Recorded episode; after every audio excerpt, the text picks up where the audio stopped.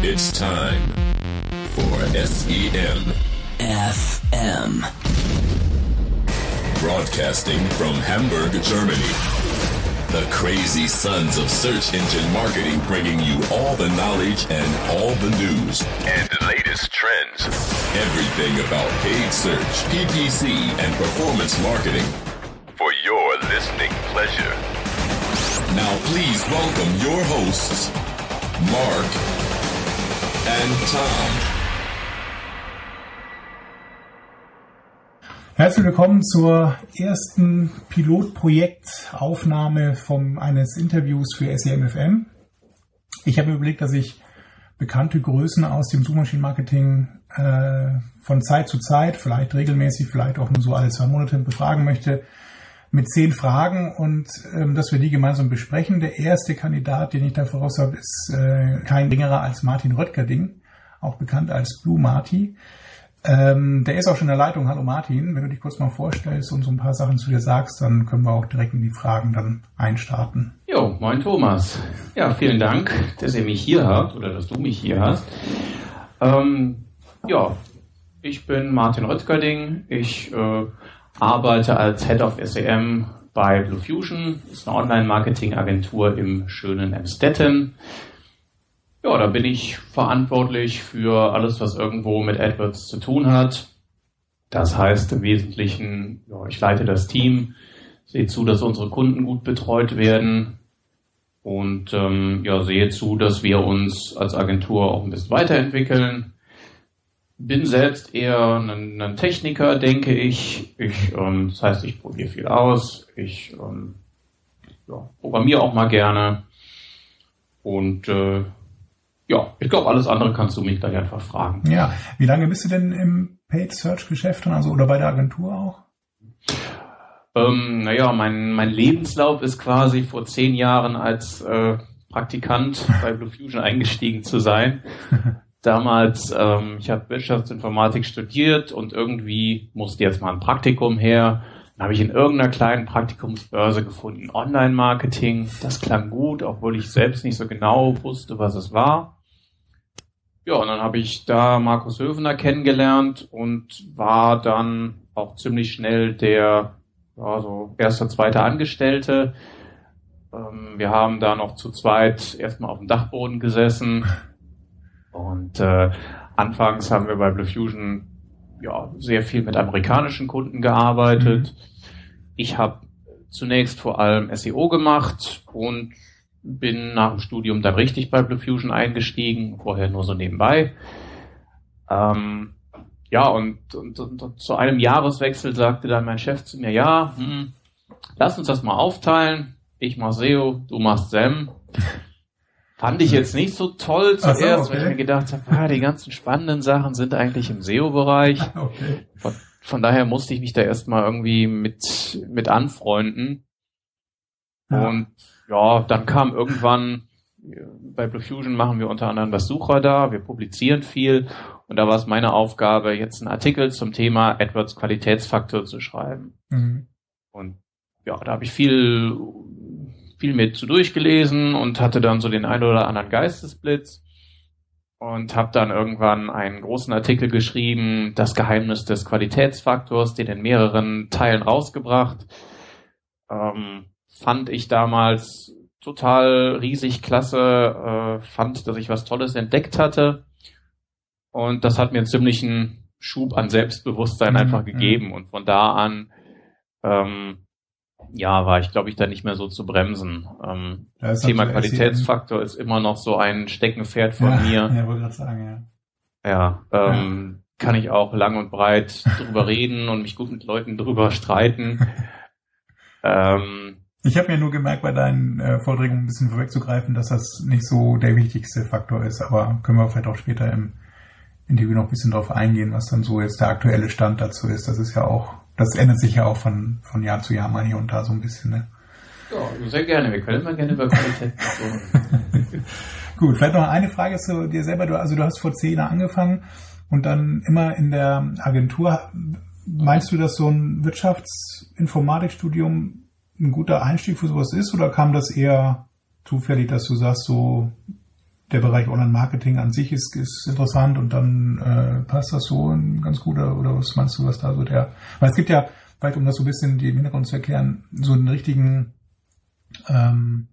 Ausbildungsberuf oder auch das passende Studium gibt's ja jetzt für den Bereich Online-Marketing meines Wissens noch immer nicht. Also es gibt so Ansätze, da was zu machen, aber so im Bereich E-Commerce auch mal ein bisschen oder auch den Online-Marketing hier und da so Studiengänge, also Sonderstudiengänge, aber so mit deinem Background, es gibt, also ich treffe zumindest öfter welche an, dann die jetzt sagen, ja, ich habe mal Informatik oder auch Wirtschaftsinformatik und bin jetzt so Online-Marketing, dann eben das passt ganz gut, aber was ist so deine Erfahrung da? Also ich glaube, so wirklich an Sachen, die ich im Studium gelernt habe und die ich jetzt anwenden kann, ist es gefühlt unglaublich wenig. Aber ich glaube, das geht sehr vielen so. Ich finde, vieles ist so mehr so die Denkweise, die man sich während des Studierens vielleicht so aneignet. Bei mir war es noch, dass ich gewisse technische Hintergründe einfach daher hatte, dass ich früher unglaublich viel gezockt habe und immer... Damals das Spiel hieß StarCraft und da war ich immer irgendwo mit irgendwelchen Clans aktiv und habe mich dann mit der Website beschäftigt und habe da Sachen programmiert. Und das war so für mich der Einstieg irgendwo in so Programmieren ins Internet. Und das war auch der Grund, dass ich gesagt habe, ja, Online-Marketing, das klingt eigentlich gut. Am Ende... Ich glaube, es kommt auf den Typ an, ob man die Sache eher von der technischen Seite sieht oder eher von der Marketing-Seite. Ja. Ich persönlich bin der Meinung, es gibt da beides und es ist beides sehr hilfreich zu haben. Wie ist es bei euch, bei den Mitarbeitern? Was haben die meisten so für Hintergrund, wenn du das so kurz mal im Kopf durchgehst? Also ist das Studium immer und dann welcher Studium? Also BWL oder was? Ich glaube, ja, ich würde sagen, ungefähr die Hälfte... mindestens hat studiert. Bei uns war es aber immer, wir haben uns halt eher die Leute angeguckt, ob wir glauben, ob die Leute zu uns passen und ob die den Job am Ende gut machen werden.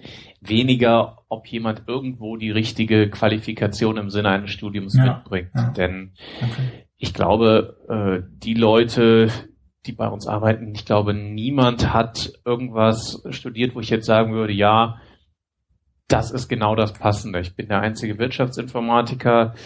Mein Chef Markus Hövener ist Informatiker. Auch da haben wir sonst keinen.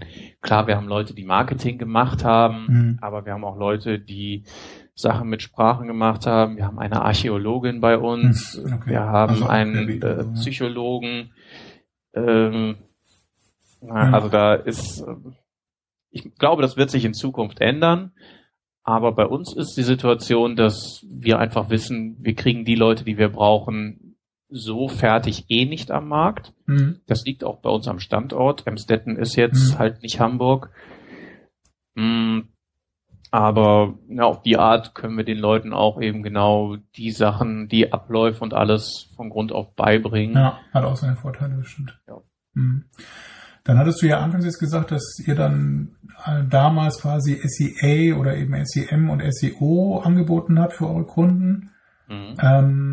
Das führt mich dann so ein bisschen zur nächsten Frage. Wie ist das heute? Also welche Rolle spielt SEA dann so im Marketingmix bei euch, bei euren Kunden? Und hat sich das jetzt im Laufe der letzten 10 Jahre dann verändert? Vielleicht kannst du da so ein bisschen berichten. Also ja, ich meine, wir sehen uns auch inzwischen nicht mehr als Agentur für Suchmaschinenoptimierung und Marketing, sondern auch wirklich als Online-Marketing-Agentur mit eben diesen Schwerpunkten. Das heißt, ja, auch wir machen eben nicht nur die Klassiker, sondern sehen, es ist einfach, geht einfach in die Breite. Also vor allem sehe ich das beim SEO-Bereich, den SEM-Bereich, den kann man noch mehr als Silo sehen. Denke ich. SEO kommt einfach mit vielen anderen Sachen zusammen. Halt Richtung Content Marketing gedacht. Da ist viel klassisches Marketing immer mehr dabei. Und ich glaube, wenn man sich da weiter öffnet und eben die Disziplinen am Rande eben auch sieht und zusieht, wie man die auch verbessert, sprich klassisches Marketing, Conversion Optimierung, der ganze Bereich und überhaupt wie Sachen zusammenspielen, dann kann man dann natürlich viel, viel mehr für den Kunden auch rausholen. Ja. Gleichwohl haben wir immer noch viele Kunden, die einfach zu uns kommen und sagen, macht mal. Ja, und das funktioniert halt auch natürlich ganz gut. Ich meine dann, die allermeisten Kunden haben noch einen extra Dienstleister, der technische Sachen dann umsetzt. Und von daher ist es dann vielleicht doch wieder ein bisschen als Silo am Ende. Ja. Und wenn wir nochmal so speziell auf das Thema SEA dann eingehen an der Stelle, das lässt sich ja auch schon, ist ja auch schon relativ breit aufgestellt in der Marketing selber. Ne? Also es gibt quasi so das Keyword- und textbasierte Advertising, sprich so ganz klassisch Gebot abgeben auf ein Keyword und dann pro Begriff bei Google sich auflisten, aber auch dann das mittlerweile sehr große Display-Netzwerk dann bei Google. Bietet ihr da in der Regel immer gleich beides an oder ist das auch von Kunde zu Kunde mal unterschiedlich? Oder habt ihr auch mal da so Wechselwirkungen feststellen können im Sinne von, wenn man Display noch dazu schaltet, läuft dann Keyword auch besser, also da so Erfahrungen sammeln können? Ja, also unsere Kunden sind größtenteils Online-Shops und das heißt, da geht es halt meistens wirklich um Performance und weniger darum, jetzt Branding über das Display-Netzwerk zu betreiben. Wir machen Display-Netzwerk für einige Kunden, aber allgemein ist das eher, wird so mitgemacht zum Teil, aber da werden eigentlich die großen Budgets werden bei uns eher im Bereich Suche und Shopping, vielleicht noch Remarketing, sowas ausgegeben, aber da sind wir schon eher auf der Performance-Seite und sind eher schwer von den ganzen Display-Dingen zu begeistern. Liegt das dann so ein bisschen daran, dass dann der Zugang jetzt über AdWords zu Display-Netzwerken nicht so ganz der richtige ist in der, ich sag mal, Steuerung und Ausbaustufen, die man dann da erreichen kann? Oder liegt das, also was quasi bei vielen Unternehmen ja auch passiert ist, dass sie sagen, Display-Netzwerk ist ja im Grunde oder Google Display ist im Grunde dann über die Ad-Exchange auch erreichbar, dann nehme ich einen Ad-Server oder meinetwegen DoubleClick dann sogar direkt auch von Google und bespiele das dann eher damit, oder? Ich fürchte, da sind wir schon die Leute, die einfach da klassisch über AdWords gehen. Also so Ad-Exchange und diese ganzen Dinge, fürchte ich, kann ich jetzt nicht groß mitreden. Okay. Also da sind wir schon eher an AdWords gebunden. Und ich habe das Gefühl, also das ist mehr jetzt unsere Welt, aber da wird Display-Netzwerk hauptsächlich deshalb mal ausgetestet und gemacht, weil es halt da ist, weil es halt auch Google ist und jetzt keine extra Plattform. Ja. Und in den meisten Fällen, es wird ausprobiert, dann redet man mit dem Kunden und viele Kunden sagen dann aber, nee. Also wenn sie die Ergebnisse sehen. Klar gibt's da auch Dinge, die gut funktionieren, aber die sind eben vom Volumen her weit hinter der Suche und all diesen Dingen, wo man eben näher am Nutzer ist, näher an dessen Intention. Und hattest du mal so einen Fall, was ich eingangs erwähnt hatte, eben Display-Advertising hat eine Wirkung auf Search? Also das gibt ja so ein paar Studien auch von Google selber, die dann sagen, wenn man Display schaltet, dann steigt auch das Suchvolumen gerade im Bereich Brand auch nochmal an. Also habt ihr da so Erfahrungen mal sammeln können oder ist das Nichts, was ich jetzt irgendwie guten Gewissens belegen könnte. Nichts Belastbares. Ja, das geht mir auch so. Also wir haben durchaus mal so Fälle, wo man sagen kann, das könnte, aber meistens macht man ja noch so viele andere Maßnahmen. Sei es auch dann TV oder irgendwelche anderen eher offlineigeren Sachen. Da lässt sich das immer schwer isolieren auf, das war tatsächlich jetzt diese Display-Kampagne, die da so ein... ich habe das Gefühl... Ja, ich habe das Gefühl, dass da viel... man kann sich... wenn man es sehen will, sieht man es. Aber das sind diese Sachen, die kann man immer irgendwo belegen, wenn man es nur genug will. Ja. Macht ihr denn, vielleicht das kurz eingeschoben, auch mal so Studien zusammen mit Google, dass die mal sagen, hier, ihr habt jetzt einen interessanten Kunden und da wollen wir mal irgendwas ausprobieren, oder? Nö, also bisher nicht. Vielleicht haben wir da die falsche Art von Kunden, aber vielleicht sind wir da auch zu kritisch. Ich glaube, wir sind als Agentur, wir sind ja jetzt kein größenmäßiges Schwergewicht. Also ich meine, wir sind eine Agentur mit 15 Mitarbeitern. Wir machen sicher interessante Sachen für unsere Kunden und geben sicher auch gutes Geld bei Google aus. Aber ich habe das Gefühl, die Sachen, die wir machen, zeichnen sich dann eher dadurch aus, dass die dann vielleicht schon mal ein bisschen Aber sind nicht die Agentur, die einfach das Standardinstrument von Google benutzt, genau das damit tut, was Google immer will, da ein Schweinegeld ausgeben, um dann eine gute Case-Study abzuliefern, sondern da sehen wir schon zu, wo kann man auch optimieren, wo kann man vielleicht auch Sachen wieder abschalten, die jetzt Google vielleicht Geld bringen, aber unserem Kunden nicht. Okay. Dann noch ein Punkt dazu mit Rolle SEA und dann auch Marketing Mix eben. Google baut ja nach wie vor so ein bisschen die, einerseits Werbeformate, andererseits aber auch dann so die Kanäle aus. Jetzt ist ja dann das große Ding gerade Google Shopping, oder schon länger ist das große Ding, aber auch immer noch so im, ich sag mal, Wachstum. Gerade wenn ihr ja viele Online-Shops betreut, ist das ja eigentlich so das Must-Have dann in so einer Kampagne, oder? Oder habt ihr auch... Also so ein Must-Have, dass man sagt, man macht auch Google Shopping für eure Online-Shopping-Kunde, weil das dann wegzulassen wäre fatal. Oder siehst du da auch irgendwie Online-Shops, wo man sagt, nee, da macht jetzt produktbasiert irgendwie gar keinen Sinn? Wir hatten mal einen Online-Shop, der hatte keine Marken. Okay. Und der hatte sehr, sehr, sehr, ich sag mal, billige Produkte. Und da muss ich sagen, das hat überhaupt nicht funktioniert. Da hat Google Shopping echt überhaupt keinen Spaß gemacht und das ist auch nicht gut gelaufen. Davon abgesehen, wüsste ich jetzt keinen Online-Shop, wo man kein Google Shopping machen sollte. Also wenn man Marken hat, wenn man Sachen hat, die auch tatsächlich irgendwo gesucht werden, also jetzt nicht irgendwo den 0815-Schuh, sondern Schuh von Marke, kann ich sagen, da funktioniert Google Shopping extrem gut. Natürlich funktionieren auch generische Dinge, aber einfach nicht auf dem Niveau wie eben Marken.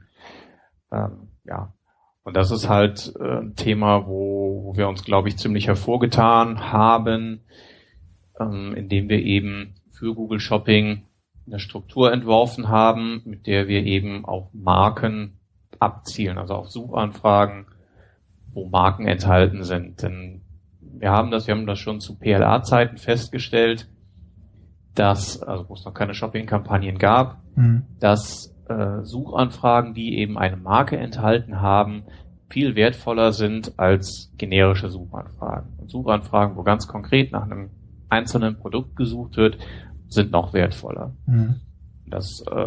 Ich erzähle das jetzt einfach mal, das ist 2-3 Jahre her, ich weiß es nicht, als es noch die alten Produktlistenanzeigen gab, noch keine Shopping-Kampagnen, da sind wir halt schon hergegangen und haben Kampagnen dupliziert und haben mit ausschließenden Suchbegriffen so ein bisschen versucht, den Traffic zu steuern, indem wir gesagt haben, okay, wir haben jetzt eine Kampagne, da schließen wir alle Marken aus. Und wir haben eine zweite Kampagne, da schließen wir einen Riesenwust von generischen Begriffen aus, um eben so ein bisschen klarzukriegen, dass Markenbegriffe in die eine Kampagne gehen und alle anderen generischen Begriffe in die andere. Das war schon ein großes Ding.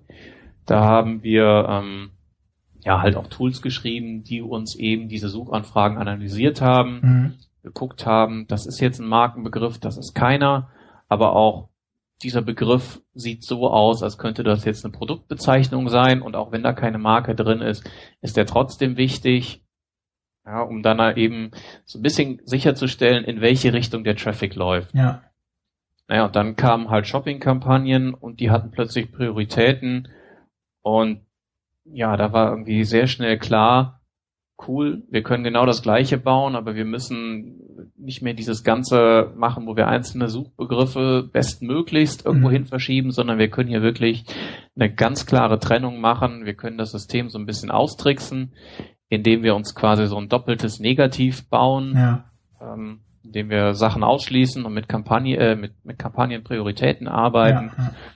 Und das haben wir eine Weile gemacht. Dann haben wir es in Deutschland auf der PPC Masters vorgestellt, wo es, glaube ich, schon ein paar Leute übernommen haben. Und ein halbes Jahr später, letztes Jahr im November, durfte ich das auf dem Marketing Festival vorstellen. Das war für mich persönlich ein großer Schritt, weil es so die erste englischsprachige Konferenz war. Davon gibt es auch ein Video. von dem Vortrag, und da habe ich halt diese Strategie halt dann mal international vorgestellt, und seitdem hört man von immer mehr Leuten, dass sie das genauso machen. Die meisten vergessen leider zu sagen, wo sie das gelernt haben, aber nee, da bin ich sehr stolz drauf. Das haben wir erfunden. Das haben wir inzwischen mit Tools perfektioniert, dass das Ganze ja auch automatisiert werden kann.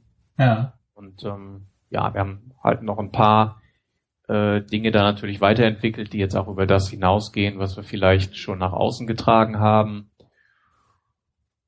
Ja, spannend. Also ich habe das, meine ich, auch schon in einer letzten Sendung mal erwähnt, zumindest auch dann das Video verlinkt, wo du das dann auf dem Marketing Festival eben vorstellst, weil das ist echt eine spannende Maßnahme, das dann so aufzubereiten. Mhm. Vielleicht noch mal eine konkrete Frage dazu. Wenn du jetzt dann Google Shopping zusätzlich buchst, ist das dann, ersetzt du dann da jetzt so gefühlt dann auch einen großen Teil der Keywords eigentlich damit eher, oder lässt du immer beides weiter parallel laufen, oder verändert sich das so ein bisschen, oder schiebst du das so in Richtung Google Shopping dann durch, oder was ist so deine Erfahrung da? Ja, ich weiß nicht, ob ich dir dazu eine gute Antwort geben kann. Die Sache ist, bei unseren Kunden arbeiten wir praktisch nie mit Budgets. Also Budgets sind so vielleicht am Anfang ein Thema, bis der Kunde uns quasi vertraut, dass wir das auch richtig machen, und danach werden Budgets quasi aufgemacht. Dann werden jetzt keine Budgets irgendwo verschoben, sondern ja, wenn sich Google Shopping lohnt, dann wird das halt gemacht. Ja. Und das fällt jetzt an der anderen Seite nichts weg. Aber sonst so ist, also wenn du jetzt mal unabhängig von den Kosten und Budget, wenn du mal sagst, merkst du dann, dass bei Keywords dann der Traffic da eher zurückgeht und sich das dann eher durch Google Shopping monetarisieren lässt oder eben darstellen lässt bei der Google Suche, oder? Ja, also wir haben natürlich eine deutliche Verschiebung über die Jahre gesehen. Das, also bei einigen Kunden ist es 50-50. Bei einigen Extremfällen haben wir so 20 oder 80%, das Google Shopping an Umsatz ausmacht. Es ist eine Verschiebung, das heißt, ich glaube, ein Großteil des Traffics ist einfach mit der Zeit rübergewandert, aber ich kann jetzt, mir fehlt jetzt der Fall, wo ich sagen würde, okay, da ist ein Kunde, der hat vorher 0 Shopping gemacht und das schalte ich jetzt an und dann bricht ihm jetzt irgendwie auch so viel Traffic auf den Textanzeigen weg. Den Fall hatten wir einfach noch nie, von daher kann ich jetzt so nur sagen, wie es sich über die Jahre entwickelt hat. Ja, ohne Shopping kann ich niemandem raten. Ich stelle die Frage nochmal so ein bisschen anders, weil ich auf was Bestimmtes hinaus will eigentlich. Und zwar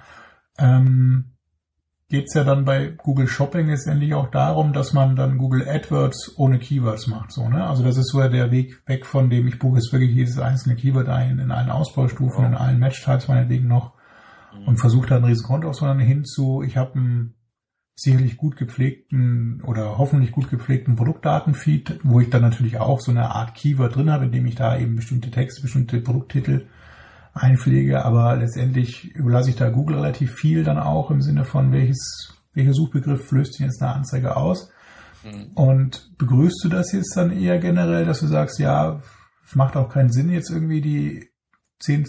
Ausbaustufe von einem bestimmten Keyword noch einzubuchen, weil das sich durch Match-Types oder auch durch eben andere Werbeformen dann quasi obsolet macht, oder wie ist das so deine Perspektive in dem Bereich Keywords oder dann Keyword-less Advertising quasi bei Google?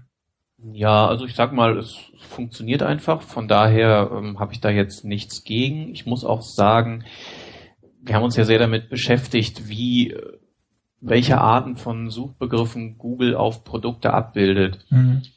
Und wir haben uns zum Beispiel damit beschäftigt, ob Produkte, ob zum Beispiel jemand nach einer Marke sucht und es wird aber eine andere, falsche Marke angezeigt. Ja. Und wir haben da Fälle gefunden, wo wir gesagt haben, okay, Google hat sich hier vertan, und dann haben wir genauer nachgeguckt und haben festgestellt, okay, die Marke gehört aber dazu und eigentlich hat Google hier uns irgendwie noch 3 Arbeitsschritte abgenommen. Und das hätten wir selber so nie gewusst. Ach so, okay.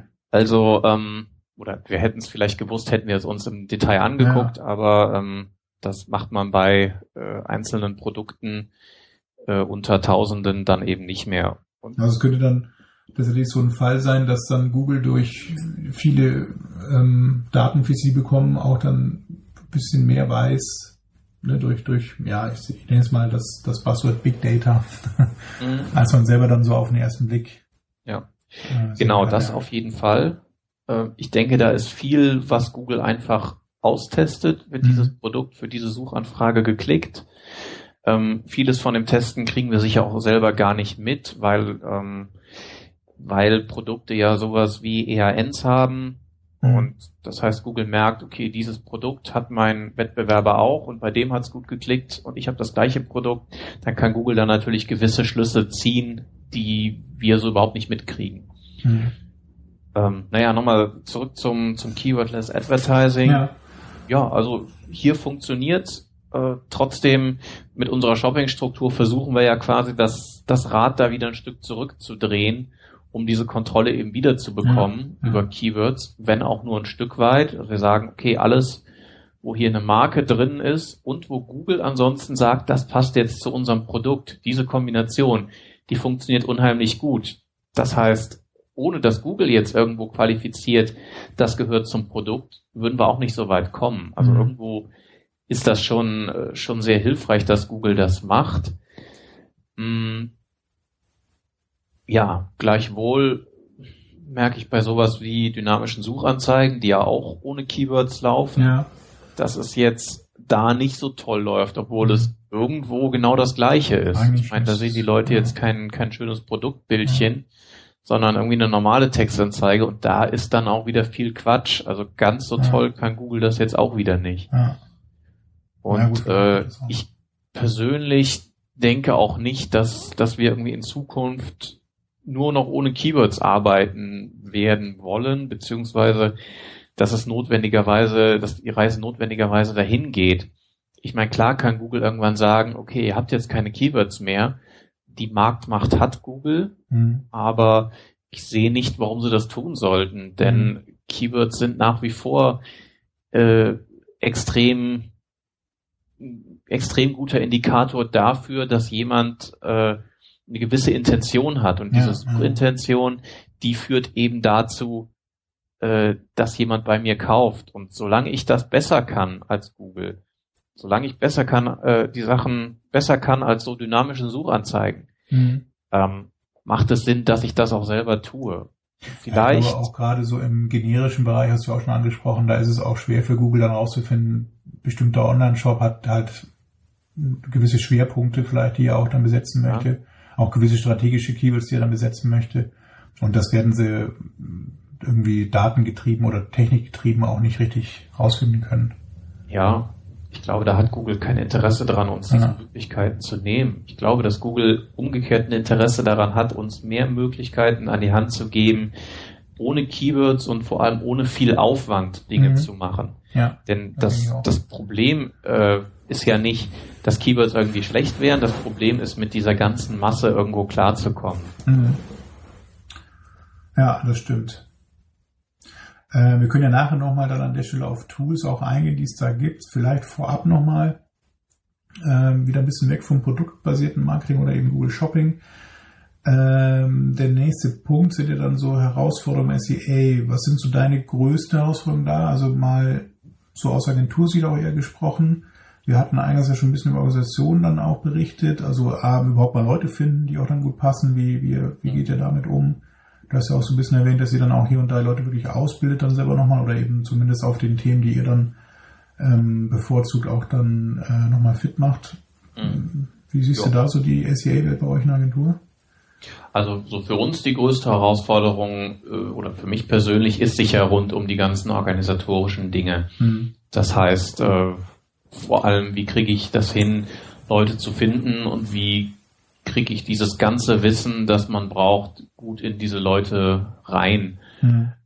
Ich habe da einen interessanten Vortrag auf der PPC Masters dieses Jahr gehört von jemandem aus einer Agentur aus UK, die hatten irgendwie so 70 Leute im SEA-Bereich und die Referentin war nur dafür zuständig, das ganze Wissen zu vermitteln. Und die hatten einen Lehrplan, Das ging irgendwie 3 Monate total intensiv mit jeden Tag irgendwie einen Vortrag plus Vorbereitung plus Hausaufgaben. Okay.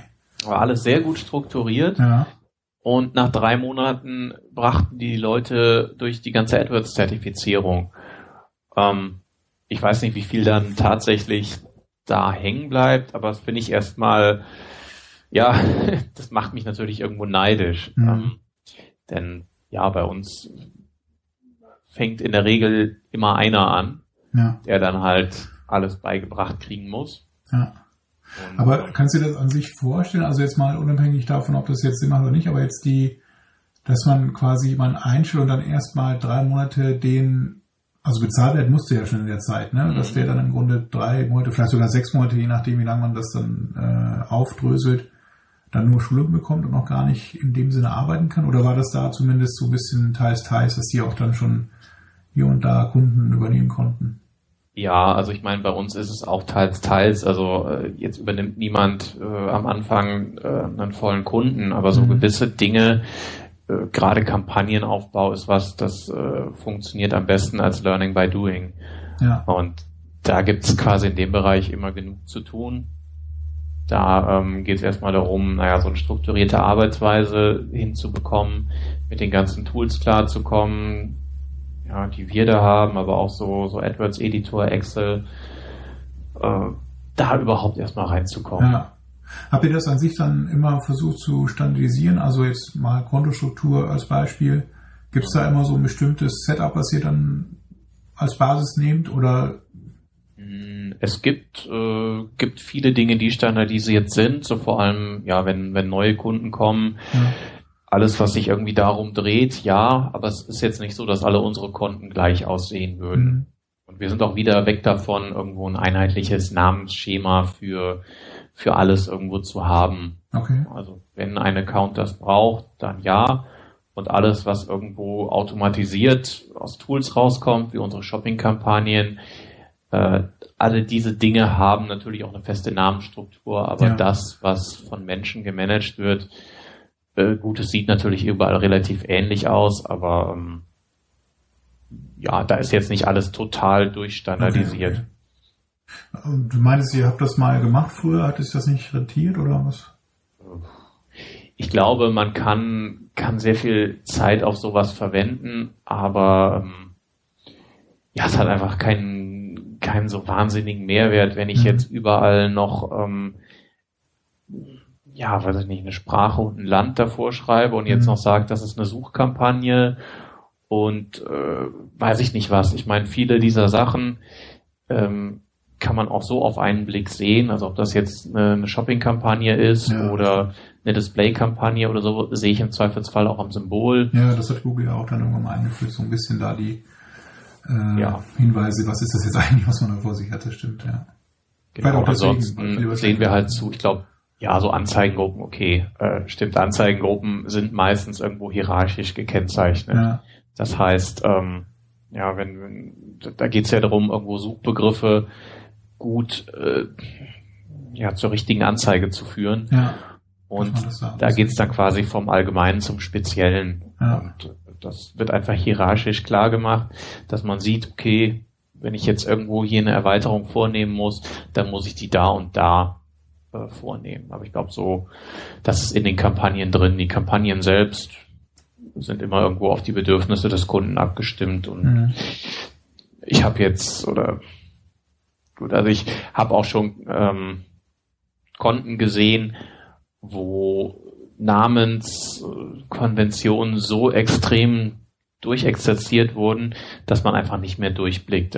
Ich bin der Meinung, am Ende muss ein Mensch damit klarkommen. Ja, das stimmt. Ein automatisiertes System muss im Zweifelsfall die AdWords-ID, also die Kampagnen-ID aus AdWords kennen und alles andere kann das bitteschön bei sich machen. Ja, das sehe ich sehr ähnlich, weil ich kenne das auch, dass man versucht, eben so eine Struktur zu bauen, die dann sich entweder multiplizieren lässt oder zumindest war auch das Beispiel eben, Account-Manager geht in den Urlaub, ein anderer soll übernehmen, dass der sich jetzt dann auch einigermaßen zurechtfindet. Und ich glaube, wenn man da so einen gewissen, vielleicht so eine Benamungskonvention im Sinne von Man kann anhand der Begriffe erkennen, was sich dahinter verbirgt. Wenn man das einhält, dann hat man auch schon die halbe Miete so. Ne? Also sobald man das aber zu sehr vorgibt, verliert man wahrscheinlich auch dann wirklich Potenzial, zumal ja dann, wenn man es länderübergreifend betreibt oder auch dann über Kunden hinweg dann betreibt, es läuft halt nun mal jeder so ein bisschen anders. Ne? Also man wird wahrscheinlich nie eine Kampagne 1:1 kopieren können zwischen Kunden und sagen können, bei dem läuft das 1A, dann muss es bei dem auch 1A laufen.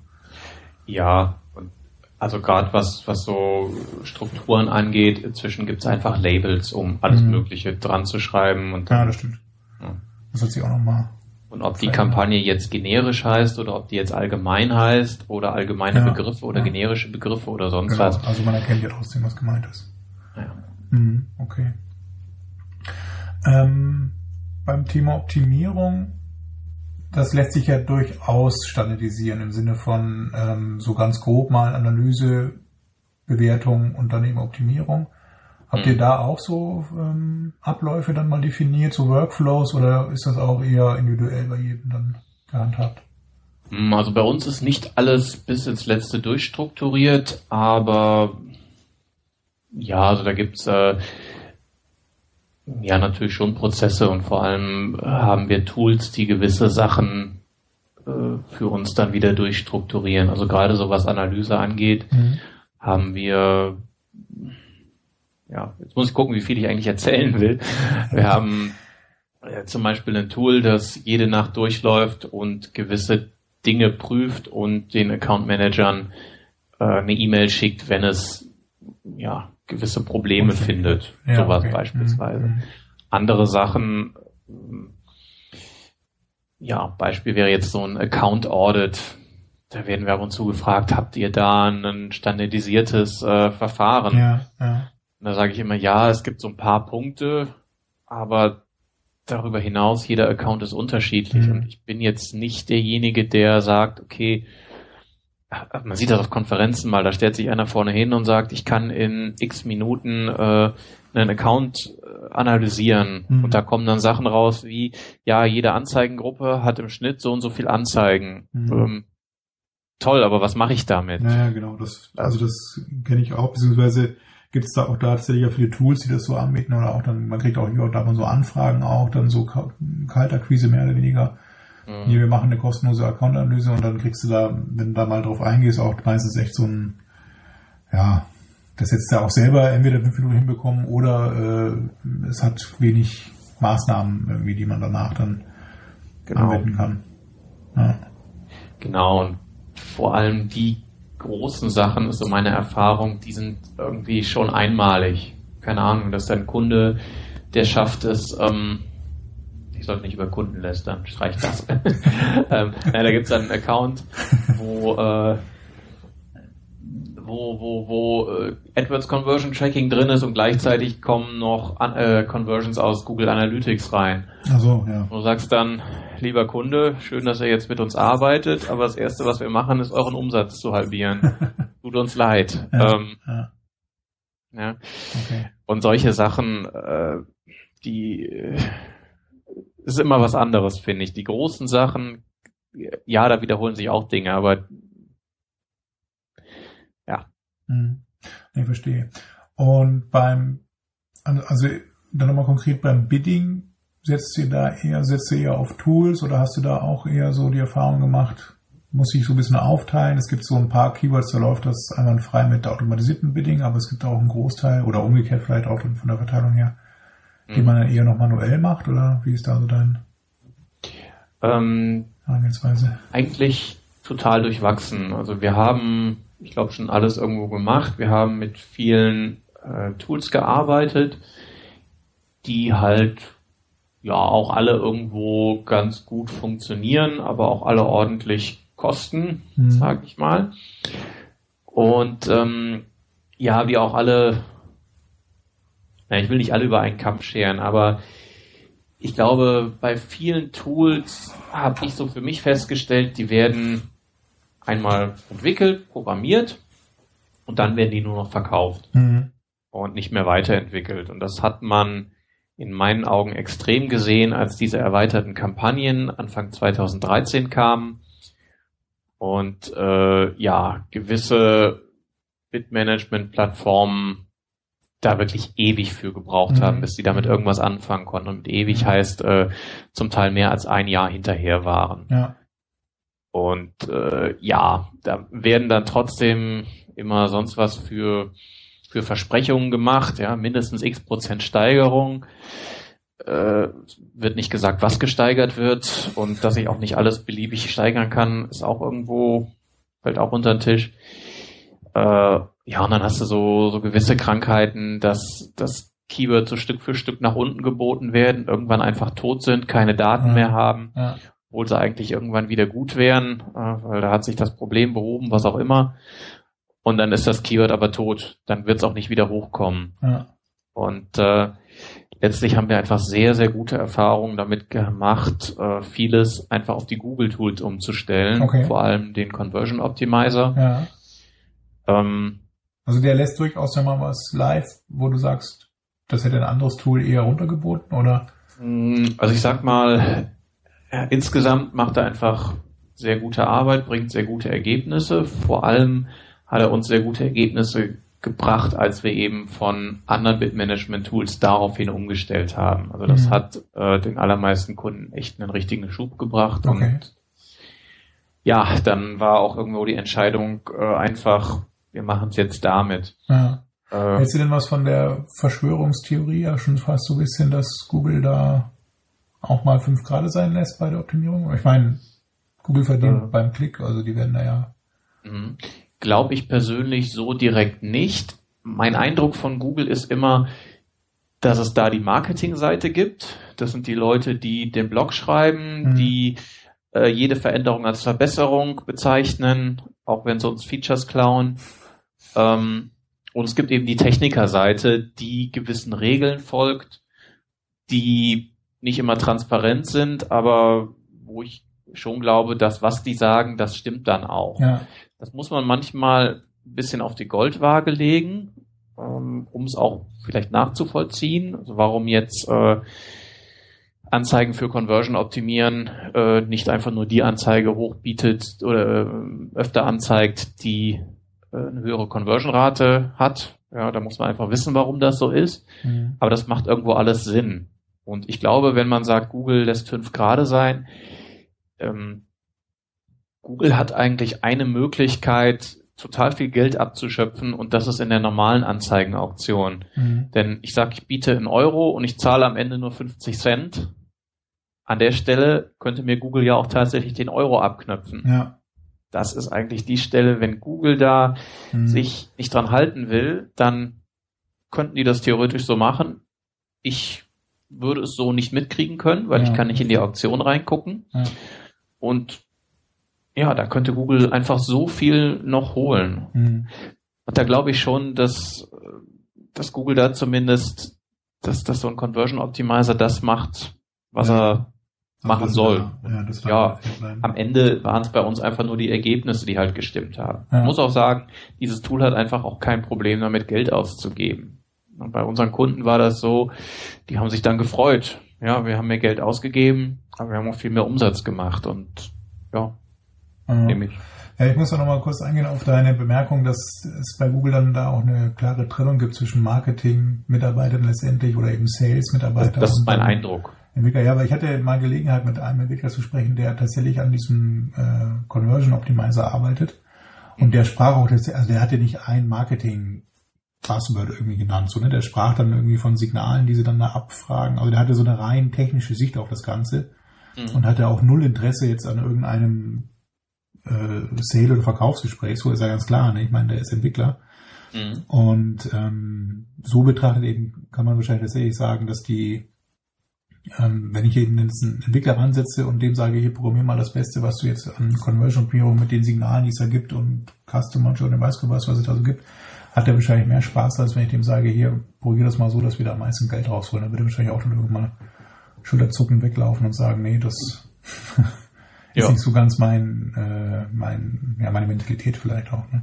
Also ich nehme an, der hat dir dann auch nichts Gegenteiliges erzählt. Nee, eben. Also der hat einfach nur, total technisch oder halt sehr wie gesagt, somit, ne, da gibt es verschiedene Signale und Wetterdaten überlegen sich auch schon, wie sie das machen könnten und regionalen auch Signale und eben sind Leute unterwegs und mobile und desktop. Also war völlig in so einer ja, Programmierwelt eigentlich eher drin, in so einer rein technischen Sicht und überhaupt nicht dann in so einer Situation, wo man sagen muss, ja, ich darf da jetzt nicht sagen, weil das machen wir so ein bisschen mit zwei Augen zu, sondern das war, man konnte halt so ganz frei erzählt und jetzt hat man also nicht eine Ahnung gewinnen können, dass da irgendwie gemunkelt wird oder irgendwie Schabernack getrieben wird seitens Google.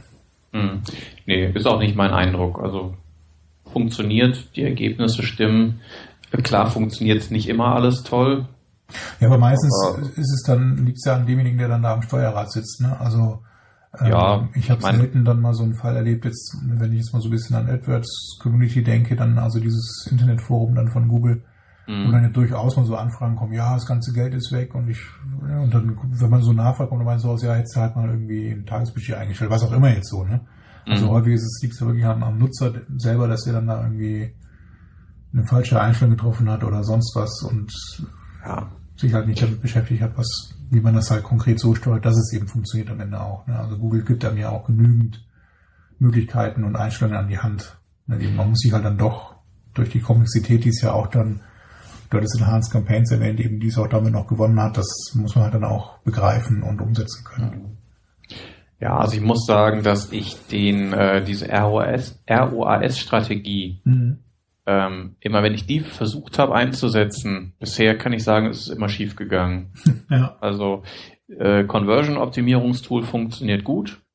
Funktioniert auch gut, wenn ich das so einstelle, dass es mir einen gewissen ROI ansteuert. Aber wenn ich das Gleiche mit dieser flexiblen Gebotsstrategie, ROAS-Bidding, mache, geht schief. Okay. Also dann steigen die Kosten und passiert einfach nichts an Conversions. Da weiß ich nicht, wie Google sowas abliefern kann, ob ich da irgendwo vielleicht die falschen Erwartungen habe oder vielleicht einfach kein Verständnis davon habe, was ROAS heißt. Keine Ahnung. Ich meine, jedes externe Bid-Management-System kann das. Ja, das stimmt. Warum kriegen die es nicht hin? Das persönlich verstehe ich nicht. Ja. Weil es ist ja auch noch so ein bisschen Beta. Also ich meine, aber es gibt es trotzdem schon lange. Sicher. Ja, gut, das stimmt. Ich meine aber auch, dass ich jetzt für Juli auch eine Feature-Ankündigung gesehen habe für ROAS-Optimierung, dass sie da noch was gemacht haben. Aber kann ich es auch irgendwie falsch verstanden haben. Lass uns mal zum nächsten Punkt übergehen mit Tools, weil wir es jetzt immer wieder mal angerissen haben. Wie läuft es bei euch in der Agentur? Habt ihr eine Inhouse-Lösung für Tool an sich oder nutzt ihr mehrere verschiedene Sachen, beispielsweise auch ein AdWords-Skript? Was ist da so der Stand bei euch? Wir benutzen ziemlich viele Sachen, die wir selber programmiert haben. Ich würde es jetzt nicht als unbedingt eine Lösung bezeichnen, sondern wir haben schon auch Sachen, die einfach so unabhängig voneinander laufen. Ich sage immer, unsere Tools funktionieren gut, aber haben sehen alle furchtbar aus. Das ist halt, die benutzen wir halt nur intern. Ja, und auch den Zweckgedanken eher dann so als... Genau, die erfüllen alle diesen oder jenen Zweck. Nicht alles ist auf jeden Kunden anwendbar. Aber da haben wir viel und da bin ich auch persönlich dann stark involviert. Also das Allermeiste wird wirklich auch von mir selber geschrieben. Ja. Und so manches entsteht auch einfach mal so übers Wochenende. Alles, was so AdWords Scripts angeht, das ist bisher so, inzwischen haben wir sogar die eine oder andere Sache, die ordentlich mit AdWords Scripts läuft. Das ist vielleicht so ein bisschen Flickenteppich, kann man sagen, weil, mache ich es jetzt mit AdWords Scripts oder mit der AdWords API oder, wie mache ich es oder mit einer externen Lösung? Das meiste machen wir über die API, aber AdWords Scripts sind irgendwo, sind schön einfach und da hat sich auch was getan. Also ich glaube, da könnten wir in Zukunft auch echt mehr mitmachen. Er wird von Google leider so ein bisschen stiefmütterlich behandelt. Ne? Also klar geben sie einem da was an die Hand und man entwickelt da auch weiter, aber es wird jetzt nicht so richtig propagiert zumindest, habe ich den Eindruck. Also ich höre da relativ selten was auf Messen oder so davon. Aber scheint dann doch einen ganz großen Anklang gefunden zu haben in der... Tja, ich kann es nur schwer beurteilen. Ich weiß nicht, wie viele Leute das tatsächlich nutzen. Es gibt so ein paar Leute, so in der Branche, die sehr viel damit machen und das auch nach außen tragen. Mhm. So ein Frederick Valais oder einen Russell Savage mit seinem Free AdWords Scripts, mhm.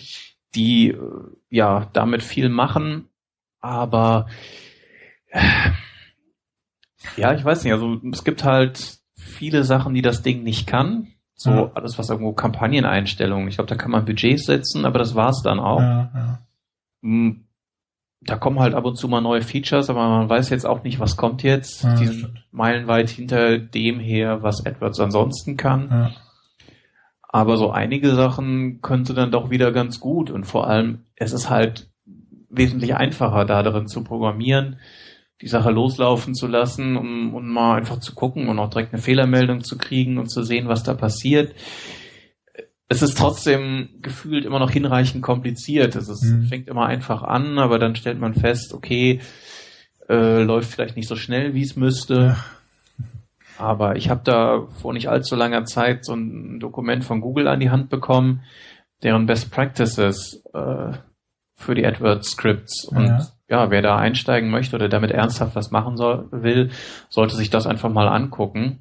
Da steht im Wesentlichen drin, wie man Sachen baut, die auch mal schnell sind. Okay. Ja, und dann kommen da so Sachen wie, statt dass ich jetzt in eine Anzeigengruppe reingehe und mir da eine Anzeige jetzt alle Keywords vornehme und da einzeln irgendwie Gebote ändere, baue ich stattdessen, lade ich mir erstmal einen Bericht runter, mit dem die ganzen Keywords enthält, guck, was ich da zu tun habe und baue dann einen Bulk-Upload als Sheet wieder zusammen und schicke das über AdWords Scripts wieder an AdWords. Und das klingt alles irgendwie ziemlich abgedreht, aber das ist die Sache, die dann sehr schnell und sehr gut funktioniert. Und damit kann man dann doch wieder ziemlich nette Sachen einfach machen. Ich habe jetzt ja in dem Dokument beschrieben, dann wie sowas konkret geht, oder? Aber ich kenne das gar nicht, also das wäre ja interessant mal. Oder ist das öffentlich? Was konkret geht.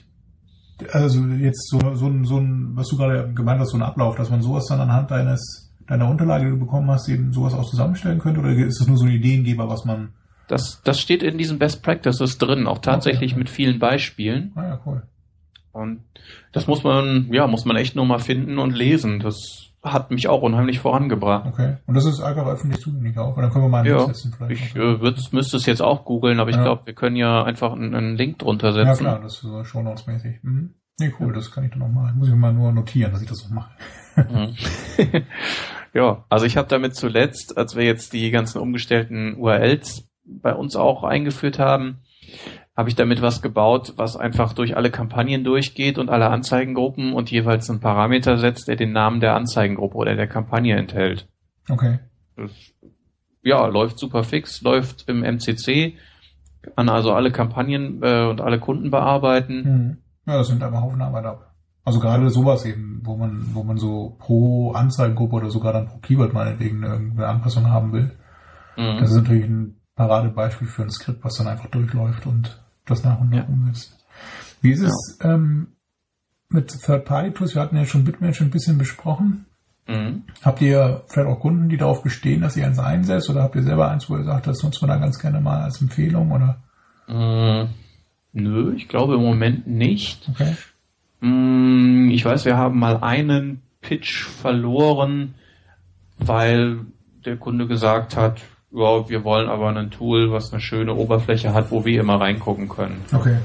Da, gut, hatten wir nicht, konnten wir dann ja über ein Third-Party-Tool natürlich anbieten. Das machte uns dann aber auch entsprechend teurer. Und ja, mir persönlich fehlt da der Sinn. Also ich glaube, wenn jemand natürlich x verschiedene Kanäle bedient, dann ist so ein Tool wie so ein Marin natürlich super, was auch alles irgendwo in einer Plattform zusammenführt.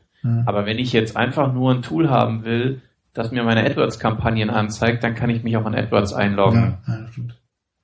Da muss ich gerade mal fragen, weil ich heute nochmal geguckt hatte, es gab ja mal immer wieder eine Ankündigung von Google mit dem neuen Report Center oder Report Builder im AdWords Interface direkt. Ist der eigentlich jetzt mittlerweile wirklich live? Weil ich habe den bei uns in den Kampagnen-Accounts nicht mehr richtig finden können. Ja. So, also Es ist komisch, also der wurde im April Schritt für Schritt eingeführt und es hieß, bis Ende Mai soll er überall drin sein. Man kann ihn auch aufrufen, man kann einfach, wenn man die URL kennt, geht das. Wenn man, ich glaube, wenn man kein MCC hat, sondern direkt im Account drin ist, dann ist das einfach nur irgendwie /Advanced Reporting oder irgendwie sowas. Mhm, ja. Wenn man einen MCC hat, dann muss da irgendwie noch, müssen als Parameter eben noch die Kundennummer, also AdWords Kunden-ID und die ID des MCCs da rein. Okay. Und also die URL hat sich auch nochmal zwischendurch geändert. Okay. Aber letztendlich ist ja nicht richtig live, ne? Also. Nee, also wir haben eine Handvoll Kunden vielleicht, die das haben. Und ansonsten haben wir bei uns in der Oberfläche halt, da haben wir die Parameter hinterlegt, damit wir in AdWords direkt reinlinken können und haben eben für jeden Kunden so einen Link zusammengestellt. Okay. Aber wenn das von Interesse ist, das Schema ist recht einfach. Mhm. Das ist halt einfach nur da und da die Zahlen reintun, dann hast du das. Nämlich wundert du, also hätte ja sein können, dass du sagst, nee, ist bei allen Kunden bei uns drin und dann müsste ich nochmal nachfragen bei Google, was da los ist, aber. Ich würde, wenn du einen guten Draht hast, kannst du mal nachfragen, weil es gibt eigentlich keinen guten Grund. Nee, also das Tool ist durchaus fertig. Schon zum zweiten Mal irgendwie angekündigt wurde. Also ich habe das schon mal letztes Jahr irgendwann gehört, dass sie also auf so einer Konferenz auch von Google selber eben so gesagt haben, der kommt jetzt dann bald und dann hat es nochmal ein Jahr gedauert, bis es dann nochmal vorgestellt wurde, jetzt kommt er dann wirklich. Aber es ist noch immer nicht richtig da, also deswegen war ich so ein bisschen irritiert, was das jetzt eigentlich soll, weil das ist eigentlich ein ganz nettes Tool, wenn man mal, weil du es gerade erwähnt hattest, so, ne, den Fall hatte eben, wir brauchen da optisch noch ein bisschen was und nicht nur so den Standard an Datensätzen, die man da rausziehen kann, sondern auch meinetwegen Pie-Chart oder eben ein Balkendiagramm, das ist natürlich ideal dann damit, ne? Ja. Man kann zumindest viel damit machen. Ich weiß nicht, ob es jemandem gerecht wird, der einfach nur sich kurz einloggen will und direkt irgendwas sehen will. Nee, also speziell sowas dann, weil du meintest eben, ihr habt einen Kunden, der sagt, wir wollen aber dann noch einen Aufwecker haben, wo man dann mal ein bisschen was sehen kann auch. Dafür wäre es ja dann geeignet so, ne? Da kann ich ja dann zumindest einen, der jetzt auch nicht sich mit der Materie oder auch mit der Struktur auskennen muss, dann halt so ein bisschen was an die Hand geben und sagen, hier, da, oder auch PDFs generieren, meinetwegen eben ähnlich wie in Google Analytics, die dann so eine gewisse Übersicht auf einer wöchentlichen Basis eben dann zur Verfügung stellen. Das ist natürlich schon praktisch. Ja, also ich finde es schon gut, da kann man schon, wenn man eine konkrete Fragestellung hat, kommt man damit schon sehr weit. Ja. So anschaulich am Ende finde ich es nicht, vor allem wenn man sich Sachen runterlädt, sehen die Sachen wieder furchtbar aus. Ja, das stimmt. Das ist ja aber auch ähnlich wie bei Google Analytics, dass man da dann wieder so eine mehr oder weniger Textdatei dann vor sich hat. Ja, irgendwie schon. Die man dann noch zusammenstellen darf. Ja, das stimmt. Hast du denn sonst noch Tools, die jetzt vielleicht, wo man sagt, so, nee, da wäre jetzt nicht drauf gekommen, dass man das für SEA einsetzt oder? Was ist so der? Also ich glaube, nichts Großartiges. So, also Excel müssen wir nicht erwähnen, weil ich meine, Excel ist, glaube ich, bei jedem irgendwie auf der Liste mit Tools, die man für SEA braucht, aber sonst so. So, ich finde wie heißt das? Ich komme gerade nicht auf den Namen von Holger Schulz, dieses Tool. Ich weiß, was du meinst. Ich komme gerade nicht drauf. Irgendwas mit Data aber, oder? AdWords Data Plus oder sowas? Ich müsste mal gucken. Data Insight heißt seine Firma. Ach so. Aber können wir aber auch verlinken, also den dann wissen wir auch den Namen. Ja, also das halt wirklich die AdWords Oberfläche angepasst wird. Der Usability Booster, jawohl, das ist er. Ach, genau, ja. Der halt wirklich die AdWords Oberfläche so ein Stück weit verändert, die ganzen Spalten irgendwo farbig macht, dass man mal sieht, okay, das hier ist eine Kostenspalte und das ist eine Conversion-Spalte und sowas. Das finde ich einen sehr coolen Ansatz. Ja. Ja, ansonsten glaube ich, sind wir von Drittanbieter-Tools, ja, halt so Standard, so Handwerkszeug vielleicht noch wie so ein SEO-Spider oder sowas. Ja, aber ansonsten, wir bauen halt viel selber. Ja, verstehe. Vielleicht doch mal, was ich am Anfang ja so ein bisschen erwähnt hatte, nochmal bei Tools, so Kampagnenmanagement-Tools im Sinne von Delta Method oder Kamato oder so. Habt ihr da Erfahrungen gemacht oder was hältst du davon? Ich finde es sehr spannend, habe es aber selber noch nicht ausprobiert. Okay. Also ich habe beide so ein bisschen mal gesehen.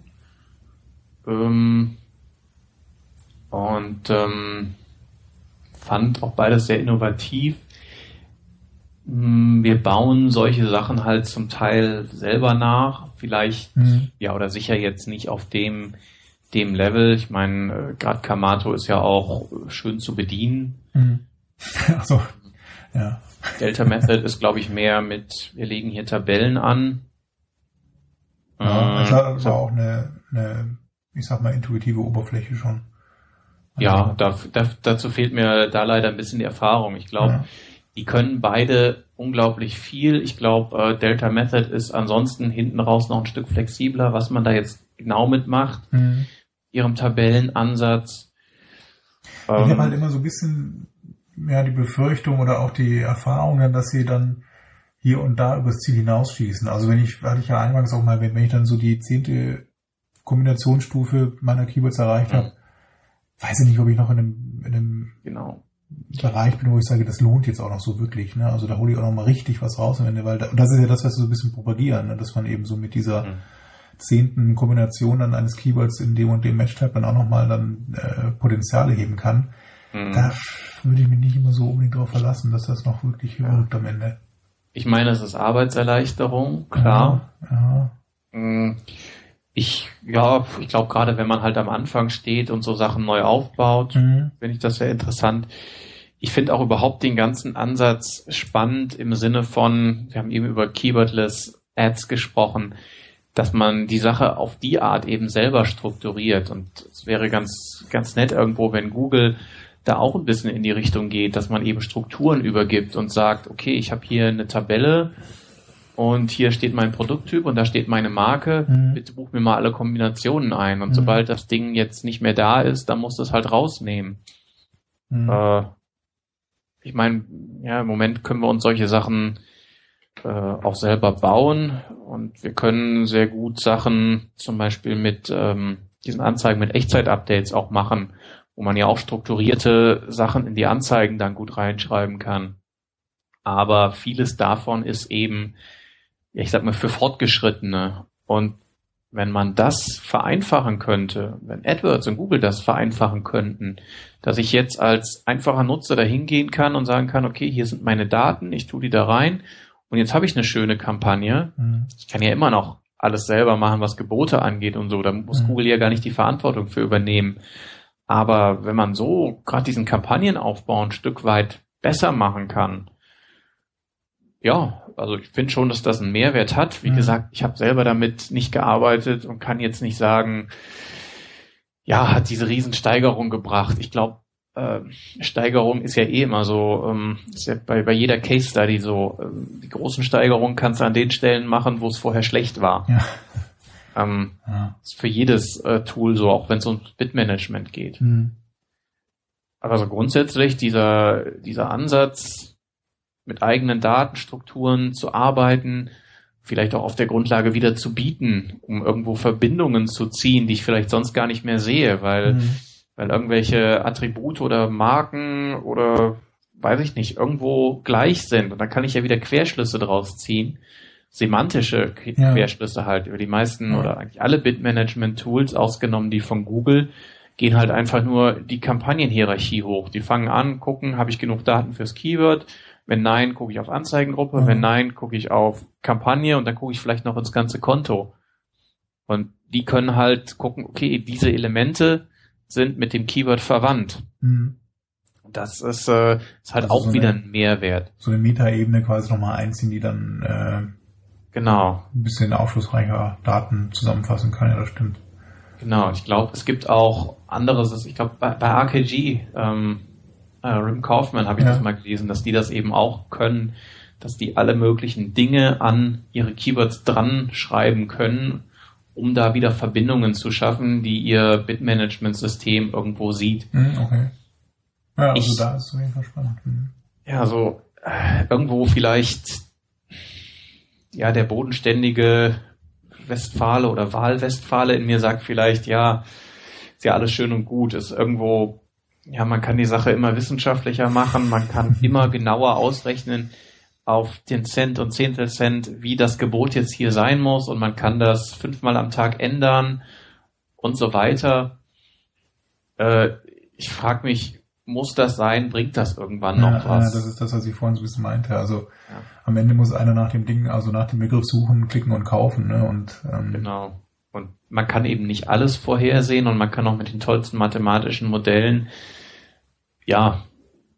hat man vielleicht auch nicht das semantische Wissen, um zu sehen, okay, draußen regnet's, jetzt fahre ich meine Kampagne für Regenschirme hoch oder sowas ganz einfach Blödes. Mhm.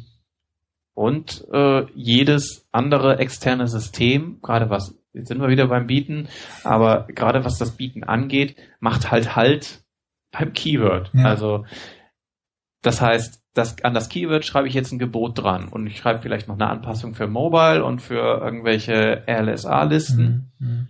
Aber dieses Echtzeitbieten, was Google kann, das kann ja kein anderer. Ja. Google guckt wirklich in dem Moment, was für Signale haben wir und muss auch nicht irgendwelche starren Sachen ausrechnen wie Mobile immer plus 20% oder so, sondern kann wirklich ganz genau das gewünschte Gebot jetzt abgeben. Ja. Das kann halt kein anderer. Und egal, wie toll diese ganzen anderen Tools das machen, an der Stelle ist Google eben nicht zu überholen. Ja, das stimmt.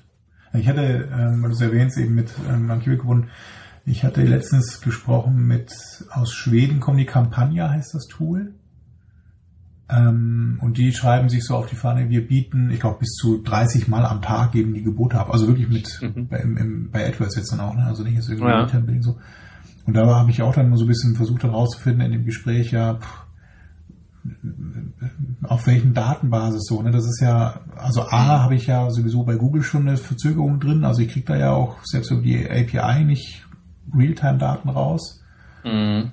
Und die hat dann immer so drauf umgeritten, die meisten Tools arbeiten eben mit den Daten bis gestern, aber was ist mit den Daten von heute und so? Ne? Und wo ich mir auch dann so dachte, ich weiß nicht, ob man über die API oder eben über die Daten, die einem zur Verfügung stehen, mal unabhängig davon, ob API oder sonst wie, das so auch hinbekommen kann, so, ne? Also so eine hohe Frequenz bei der Gebotsabgabe, die sich dann auch noch tatsächlich hoffentlich positiv dann auswirkt, ne? Also ich habe auch dann so ein bisschen Befürchtung, dass dann auch Google da selber mal irgendwie merkt, so, da geben wir das ständiges Gebot gerne mit dem Keyword.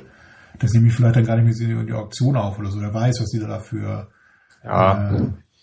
Ich meine, am Ende musst du den Leuten auch noch Zeit geben, überhaupt mal zu konvertieren. Ja, also es wäre schön, dass du den Klick nach einer Minute schon analysierst, aber ich habe da neulich so eine nette Diskussion geführt in einem Blog von einem Anbieter von unter anderem Bitmanagement. Und die hatten halt ihr System verglichen mit dem Google Conversion Optimierungstool und meinten, das Conversion Optimierungstool würde Gebote ja nur einmal am Tag setzen und ihres würde die auch irgendwie x-mal setzen. Ja. Und das sei natürlich klar, dass das natürlich hier der Schlüssel dazu ist und deshalb sei ihr Tool besser. Dann habe ich die darauf hingewiesen, nein, das hier sind Echtzeitgebote, die werden quasi immer dann gesetzt, wenn jemand sucht. Ja. Und dann war es plötzlich ganz anders. Dann war ihr Tool aus anderen Gründen gut, aber das spielt überhaupt keine Rolle mehr, dass das eine Echtzeit ist und ihr Tool nur irgendwie 5-mal am Tag bietet oder 10-mal. Ja, gerade also bei dem Thema, glaube ich, ist Google einfach immer im Vorteil. Also oder auch die Google-internen Tools, die ich nennen und nutzen kann und so. Ne? Also das war ja auch das, was ich vorher mit dem Entwickler meinte, eben der spricht dann eben von irgendwelchen Signalen, die dann auch zum Zeitpunkt der Suchanfrage da sind, die sie dann mit einbeziehen in ihre Conversion-Optimierer-Tools und die Daten hat einfach kein anderer. Also die könnte dann auch kein anderer, selbst wenn man die hätte, könnte die wahrscheinlich keiner in der Zeit verarbeiten, wie es Google halt durch ihren Stack möglich ist, Daten zu verarbeiten auch dann. Ne? Genau, und ans System wieder weiterzureichen. Das ist ja wirklich dann schon im Nanosekundenbereich wahrscheinlich dann angelangt. Ja, müssen sie, keine Ahnung. Auf jeden Fall sind sie wahnsinnig schnell. Ja. Okay, ich gucke auch so ein bisschen auf die Zeit. Wir sind auch eigentlich schon fast um eine Stunde drüber, aber lass uns mal so die anderen Fragen so ein bisschen anreißen. Zumindest nochmal kurz zurück zum SEAT. Wir haben ja jetzt dann so ein paar Sachen besprochen in Richtung, was kann man für Tools anwenden, was gibt es für Prozesse, die man vielleicht journalisieren kann, die man anwenden kann. Nochmal kurz zurück zum Team. Habt ihr so eine gewisse... Also so eine Verteilung dabei in den Aufgaben, dass ihr sagt, einer ist eher für Reporting, der andere eher für Optimierung, der nächste macht dann auch Struktur, da ist eigentlich immer alles bei einer Person angesiedelt. Teils, teils. Also so Reporting macht jeder für seinen Kunden. Also wer mit dem Kunden spricht, macht auch das Reporting. Alles andere finde ich so nicht sinnvoll, weil sonst hast du halt standardisierte Reports und das wollen wir halt auch nicht, sondern da soll halt schon auch eine gewisse Einschätzung auch rein. Auch ansonsten, die meisten Sachen werden von allen gemacht. Also bei uns ist quasi das Prinzip, jemand hat einen Kunden und macht für den so ziemlich alles. Es gibt so ein paar Spezialsachen, so Google Shopping, wenn es um Feeds geht oder wenn es um irgendwelche konkreten Analytics-Fragestellungen geht oder jetzt Video. Also wir versuchen eigentlich jeden Mitarbeiter dahin zu kriegen, dass er ein Spezialgebiet auch macht. Ah, okay. Und dass das macht Sinn. Dann jeder in der Agentur zu diesem Mitarbeiter gehen kann. Zum Beispiel hat jetzt eine Mitarbeiterin das Thema Video eben aufgegriffen. Ja. Und alles, was jetzt irgendwie mit Video zu tun hat, machen wir halt über sie. Ja, und dann erstmal da. Und dann kann man ja immer noch gucken, wenn das groß wird, dass man auch mal eine zweite und dritte Person dann damit aufnimmt. Ja, das ist eine gute Herangehensweise. Und vielleicht vom Umfang her, also wenn du mal an einem Kunden hast, du versuchst das immer so hinzukriegen, am Anfang vielleicht zwei beim Setup und dann eher einer, oder? Ja, also gerade was das Setup angeht, das sind eben die Phasen, die so ein bisschen rausstechen, wo dann die Belastung größer ist, weil wenn jetzt Kampagnen eben aufgebaut werden müssen, dann ist es eben eine gewisse Mehrarbeit. Ja, an der Stelle, klar, die wird sich dann auch schon mal geteilt, beziehungsweise das ist eben auch was, wo neue Mitarbeiter dann immer perfekt mitarbeiten können. Ja, so als Kampagnenaufbau, wo es jetzt darum geht, Sachen zu recherchieren, Kampagnen zu strukturieren und dort, strukturieren ist vielleicht noch ein bisschen weit, aber Anzeigen zu texten, das ist erstmal auch eine gute Aufgabe für jemanden, der einsteigt. Und wo natürlich immer jemand dabei ist, der den Hut auf hat, die Sache beurteilt, guckt, ob alles okay ist.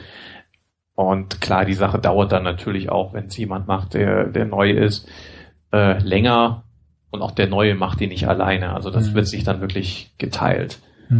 Also soll jetzt nicht der Eindruck entstehen, wir würden hier nur Frischlinge an neue Kunden dran setzen. Ja, so ist es sicher nicht. Ich denke schon, dass das klar ist, dass das, also was ich gerade so kurz reingebracht habe, so ein Learning by Doing auch, ne? Ich glaube, das ist auch immer das Beste, was man gerade so im Online-Marketing generell, man muss auch dann die Dinge einfach angehen und anpacken und lernt dabei auch wirklich am meisten. Das war zumindest auch meine Agentur, ich habe auch mit der Agentur angefangen, meine Erfahrung eben, ne? Da hat man am Anfang auch am meisten Respekt vor, ne? Wenn man so dann das erste Mal ein Gebot ändern soll oder auch das erste Mal eine neue Anzeigengruppe anlegen soll und Texte schreiben soll, da hat man immer so, jetzt hochladen und dann ist es ja live und dann können das alle sehen. Aber so lernt man es einfach am besten. Also das sind so die Dinge, die man halt dann überwinden muss. Und dem aber auch zeigen, was sind da eben vernünftige Abläufe, wie kriege ich das vernünftig hin, auch dann in der großen Menge. Am Anfang ist man dann mit einer Kampagne schon völlig überfordert, aber irgendwann muss man mal einen ganzen Account oder vielleicht sogar mehrere Accounts dann managen und dann bleibt auch nichts anderes übrig, als sich da so einen gewissen Ablauf dann anzutrainieren. Ne? Also da sehen wir zu, dass wir solche großen Sachen dann eben über Tools auch unterstützen. Wir haben ein Tool, wo ich quasi einen Kampagnenaufbau mehr oder weniger runterschreiben kann.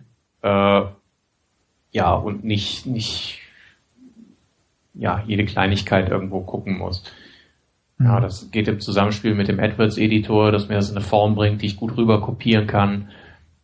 Und da kann ich viel Arbeit, glaube ich, darüber abnehmen. So ein Klassiker quasi, wo man sagen kann, das lässt sich auch tatsächlich gut abbilden in einem Tool und auch wiederholen immer wieder dann und das.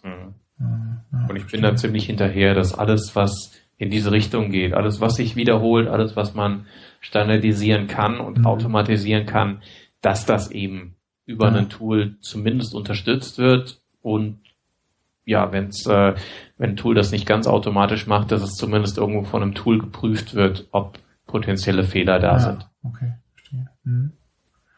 Gut, ja, vor der nächsten Frage habe ich so ein bisschen Sorge, weiß ich nicht, was da jetzt kommt, für der Klassiker wahrscheinlich. Wenn du 3 Wünsche, es reicht auch einen Wunsch frei hast von Google, was würdest du dir da wünschen? Ehrlich gesagt, ich habe eigentlich keine Wünsche an Google. Nee, okay, ich dachte, jetzt kommt diese Geschichte mit, dass sie mal aufdecken, wer in diesem Google-Suchpartner-Netzwerk Nee, ist, also ja, habe ich mich auch eine Weile mit beschäftigt, aber ach, keine Ahnung, es ist schon wieder nee, auch Google hält uns gut auf Trab. Vielleicht bin ich da gerade ein bisschen fantasielos. Natürlich hätte ich hier und da gerne die ein oder andere Steuerungsmöglichkeit oder hätte gerne, dass, weiß ich nicht, AdWords Scripts jetzt noch ein bisschen mehr können, ein bisschen schneller werden, dass Google mal vielleicht ein bisschen offener mit uns umgeht, was so Änderungen angeht und ja, was sie eigentlich noch so vorhaben und vielleicht ein bisschen das Marketing zurückschraubt oder vielleicht ein bisschen ehrlicher ist, was den Qualitätsfaktor angeht. Ich wünschte, ich müsste nicht irgendwie bei jedem irgendwo anfangen, bei null. Okay, Qualitätsfaktor, Klickwahrscheinlichkeit. Nein, es geht nicht darum, Leute glücklich zu machen, es geht ums Geld. Aber mein Gott. Ich glaube, wir hatten auch, ich hätte jetzt noch mal erzählt, glaube ich, auch bei so einem Event bei Google in Dublin war ich mal, da hat auch dann einer erzählt, auch von Google selber eben, dass es ja auch durchaus sein kann, bei Qualitätsfaktor, weil du es eben gerade angesprochen hast, dass auch der, wenn du jetzt zum Beispiel Qualitätsfaktor bei einem Keyword von 6 hast, dass von 10, dass du dann schon der Beste bist. Also dass es kein anderes Keyword weltweit gibt, was 10 hat. Und dann ist 6 einfach das Beste. Ja, aber ich finde, es ist halt wirklich völlig egal, ob ich eine 6 oder eine 10 habe. Ja, davon abgesehen so, ne? Aber das ist halt, wenn, allein diese Definition, wenn es sowas gibt, dann kann ich das ja dann kann ich ja schon gar nichts mehr machen. Dann habe ich einfach mit 6. Und wenn ich da jetzt anfange zu optimieren und weiß Gott was. Ja, nee. Ich finde, das ist völlig unabhängig davon, ob ich jetzt auch damit der Beste bin. Weil ich meine, es geht immer noch besser, theoretisch. Es geht halt um Klickraten, um Klickwahrscheinlichkeiten. Und auch wenn ich eine 10 habe, also ich finde, ich habe irgendwo gelesen, dass das Qualitätsfaktor im Schnitt von 7 auf 5 zurückgegangen ist in den letzten Jahren. Und dadurch ist der Qualitätsfaktor jetzt viel wertvoller, weil ich ja von der 5 auf die 10 kann. Und der Schritt ist ja größer als der Schritt von der 7 auf die 10. Ja. Und das halte ich so für absoluten Blödsinn. Weil die 10 einfach, ja, es ist vielleicht die höchste Zahl auf dieser Skala von 1 bis 10. Aber es ist nicht das, womit Google rechnet. Ja. Und es ist auch keine Grenze nach oben irgendwo, sondern es geht darum, wie wahrscheinlich ist es, dass eine Anzeige angeklickt wird. Ja. Nur weil ich bei einer 10 bin, heißt das nicht, dass ich da nichts mehr machen kann und dass sich meine Klickpreise nicht mehr verbessern und ja, aber das regt mich auch zum Teil auf. So. Ja, ja. Das verfängt halt, dieses Plakative. Ja.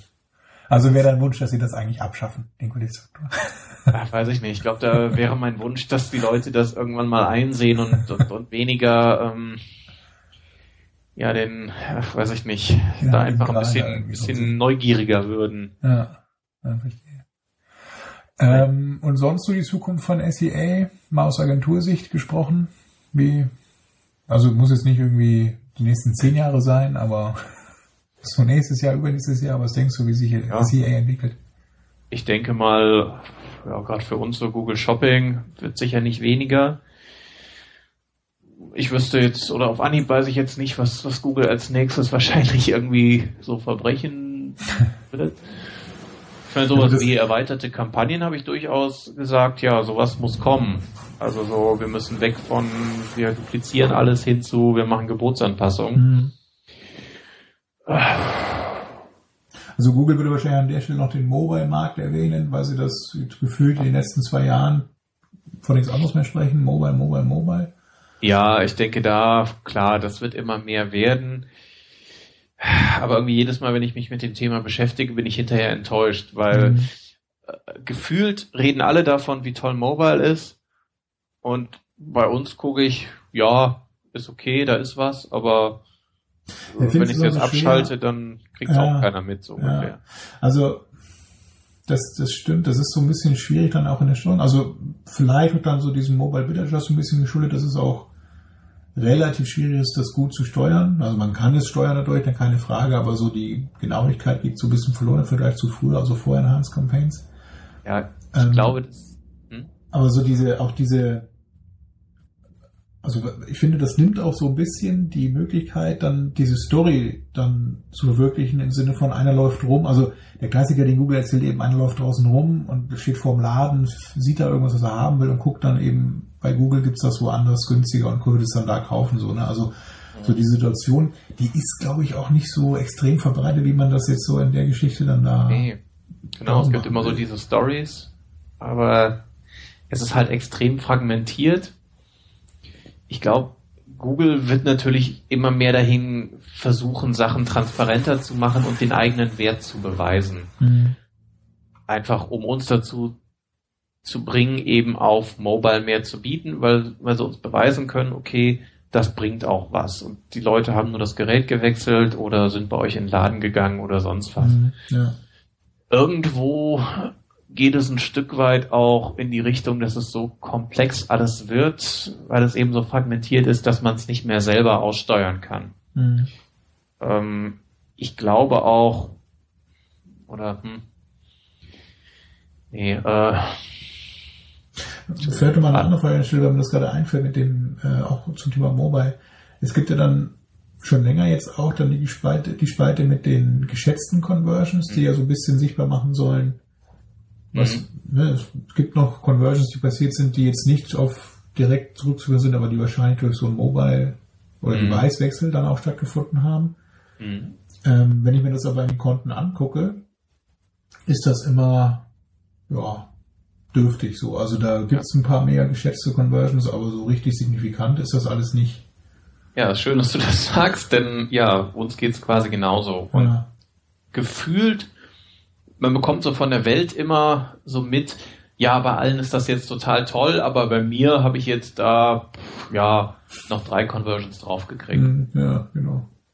Also es ist teilweise echt homöopathisch so, ne? Also selbst wenn man wirklich viele, also selbst in der Brandkampagne, wenn ich da gucke, und da haben wir wirklich viele, also schon pro Tag irgendwie mehrere tausend teilweise, selbst da hast du dann nochmal eine Schippe drauf, so, aber jetzt nicht, dass du sagen kannst, oh ja, stimmt, da habe ich nochmal 10% mehr. Das ist es nie, also es ist wirklich im unter 1% Bereich. Und das wundert mich dann doch. Also diese Story, die sie dann trotzdem immer wieder propagieren, also sagen, es Google jetzt wieder, ne, Mobile ist so das Ding und guck mal nach, das lässt sich echt schwer beweisen, also. Ja, ich meine, es wird trotzdem führt das Ganze dazu, dass zum Beispiel mobile Shops besser werden. Ja, naja, gut, ja. Die Nutzerakzeptanz wird auch weitergehen. Ich glaube, auch mehr Leute werden selber vernetzter und haben dann vielleicht diesen einen Login auf verschiedenen Geräten, der auch Google das dann ermöglicht, die Sache besser zu tracken. Vielleicht ist das ja auch so, dass sie halt dadurch so ein bisschen indirekt dann die so Nutzerdatenqualität verbessern, ne? Also das ist sowieso total krass. Und ich habe heute an einem langen Blogbeitrag geschrieben, der muss noch veröffentlicht werden. Google hat jetzt dieses Manufacturer Center veröffentlicht. Ja, habe ich auch gelesen. Wo Hersteller zentral die Produktdaten pflegen sollen, die dann irgendwelche Händler wieder eigentlich in ihren Produktdatenfeeds eigentlich auch haben. Ja. Und wo Händler eben Hersteller zentral andere Sachen hinterlegen können, aber auch so zum Teil Sachen kontrollieren können. Ein Hersteller kann sagen, wann ein Produkt an die Öffentlichkeit vermittelt werden darf und wann es, dass es vorher nicht angezeigt werden darf. Oder ein Hersteller bekommt am Ende so ein paar Daten, wie oft seine Produkte eigentlich angeklickt wurden. Ja, so wohl sehr, sehr grob. Ja, aber sie bekommen sie. Da ist insgesamt viel in der Mache. Ich glaube, es wird alles immer stärker vernetzt. Mhm. Google macht, glaube ich, auch so ein paar Zukunftsprojekte und ich glaube, das ist vielleicht so ein bisschen eins, dafür zu sorgen, dass bitte Produktdaten in Zukunft auch ordentlicher werden, weil Produktdaten sind eigentlich nie schön. Mhm. Ja, und Google geht diesen Weg, immer weiter Sachen versuchen, den Wert irgendwo klar zu machen. Google versucht, AdWords einfacher zu machen, damit auch irgendwo noch immer neue Leute AdWords machen können. Mhm. Google kämpft, glaube ich, selbst so ein bisschen damit, wie viel Kontrolle sie rausgeben, wie viel Kontrolle sie optional machen und wie viel Kontrolle sie wieder zurückhalten. Mhm. Also manche Sachen kann ich kontrollieren, so Suchpartner, was du eben meintest, kann ich nicht gut kontrollieren. Da gibt's auch nicht so, ich mache es ein bisschen oder ich mache es, ich übe die volle Kontrolle aus. Mhm. So, ich meine, man kann ja gewisse Abkürzungen in AdWords nehmen, die dafür sorgen, dass ich jetzt, zum Beispiel dynamische Suchanzeigen, klar kann ich sie einfach laufen lassen oder ich kann reingehen und Sachen optimieren. Ich kann Shopping-Kampagnen einfach laufen lassen oder ich kann sie strukturieren. Also da gibt es Möglichkeiten, dass auch Leute das machen, die es jetzt vielleicht nicht optimiert brauchen, für die es immer noch besser ist. Da frage ich mich so, in welche Richtung Google gehen wird. Werden die dafür sorgen, dass sowohl einfache Werbetreibende, also Leute, die nicht viel Arbeit reinstecken wollen, damit klarkommen und auch Leute, die viel Arbeit und viel Zeit und viel Gehirnschmalz da reinstecken und vielleicht Tools haben, werden die alle ihre Möglichkeiten bekommen oder soll AdWords da lieber einfacher werden? Ja, und soll es in Richtung Keywordless gehen, weil Keywordless eben einfach ist? Mhm. Wobei aber auf der anderen Seite ist es halt dann die Cash-Cow für Google, ne? Also sie haben kein anderes Produkt am Markt. Ja, aber ich frage mich, Gewinn abwirft und ich, naja, aber das, worauf hinaus will, eben so die, ich glaube, dass es dann eher mehr Möglichkeiten geben wird, dann AdWords zu machen, jetzt mal unabhängig davon jetzt, also Google Shopping ist natürlich eine, aber auch so innerhalb von AdWords wird es wahrscheinlich immer einen gewissen Umfang geben und den auch, der wird sich wahrscheinlich auch eher steigern lassen, als dass sie da Funktionen wegnehmen, um halt, ich glaube, so ein bisschen Komplexität finden sie auch gar nicht verkehrt, weil das ja auch schon immer arbeitet so ein bisschen Anspruch eben bei den Leuten, ne? Ich will besser werden und das auch verstehen und können. Ja. Und andererseits haben sie auch dann so die Chance, was ich auch schon mal erwähnt hatte eben, ne? Da kommt der eben nicht so die Anhalt eben und ja, da gibt er vielleicht mal ein paar Euro zu viel auf. Das davon probiert Google jetzt nicht ja auch so, ne? Also ist zwar so ein bisschen nicht ganz fair vielleicht, aber auf der anderen Seite werden sie blöd, wenn sie das so einfach machen, dass das auch dann so sicher wird auf der anderen Seite eben, dass man da nichts mehr falsch machen kann. Das wäre auch nicht so die optimale Lösung für Google selber jetzt dann auch wieder. Ne? Also ja. Da, ich glaube, Google will irgendwo jeden an AdWords dran kriegen. Ja. Dieses Neugeschäft wird immer weniger. Sie wollen uns natürlich auch immer mehr Sachen bei AdWords verkaufen. Ne? Wir sollen jetzt nicht mehr nur Textanzeigen machen, sondern wir sollen bitte schön auch Shopping machen. Wir sollen bitte schön auch Video machen. Aber es macht ja auch in den meisten wirklich Sinn. Ne? Also ich kenne, wie du, haben wir auch schon festgestellt vorhin, gerade im Bereich E-Commerce gibt es, glaube ich, kein gutes Beispiel, wo man sagt, also bitte kein Google Shopping, das macht bei dir keinen Sinn, abgesehen davon, wenn du trotzdem irgendwie drei Produkte hast. Ne? Aber ja, trotzdem muss Google irgendwie die Leute dahin kriegen. Ich meine, was ist, wenn jetzt ein Händler da ist, der ist vielleicht relativ klein, der hat jetzt keinen anderen, aber er muss irgendwie jetzt diesen Produktdatenfeed erstmal zustande bringen und dann muss er das in AdWords reinkriegen und da muss er sich jetzt mit Shopping-Kampagnen auseinandersetzen. Das ist ja irgendwo eine Riesenhürde. Mhm.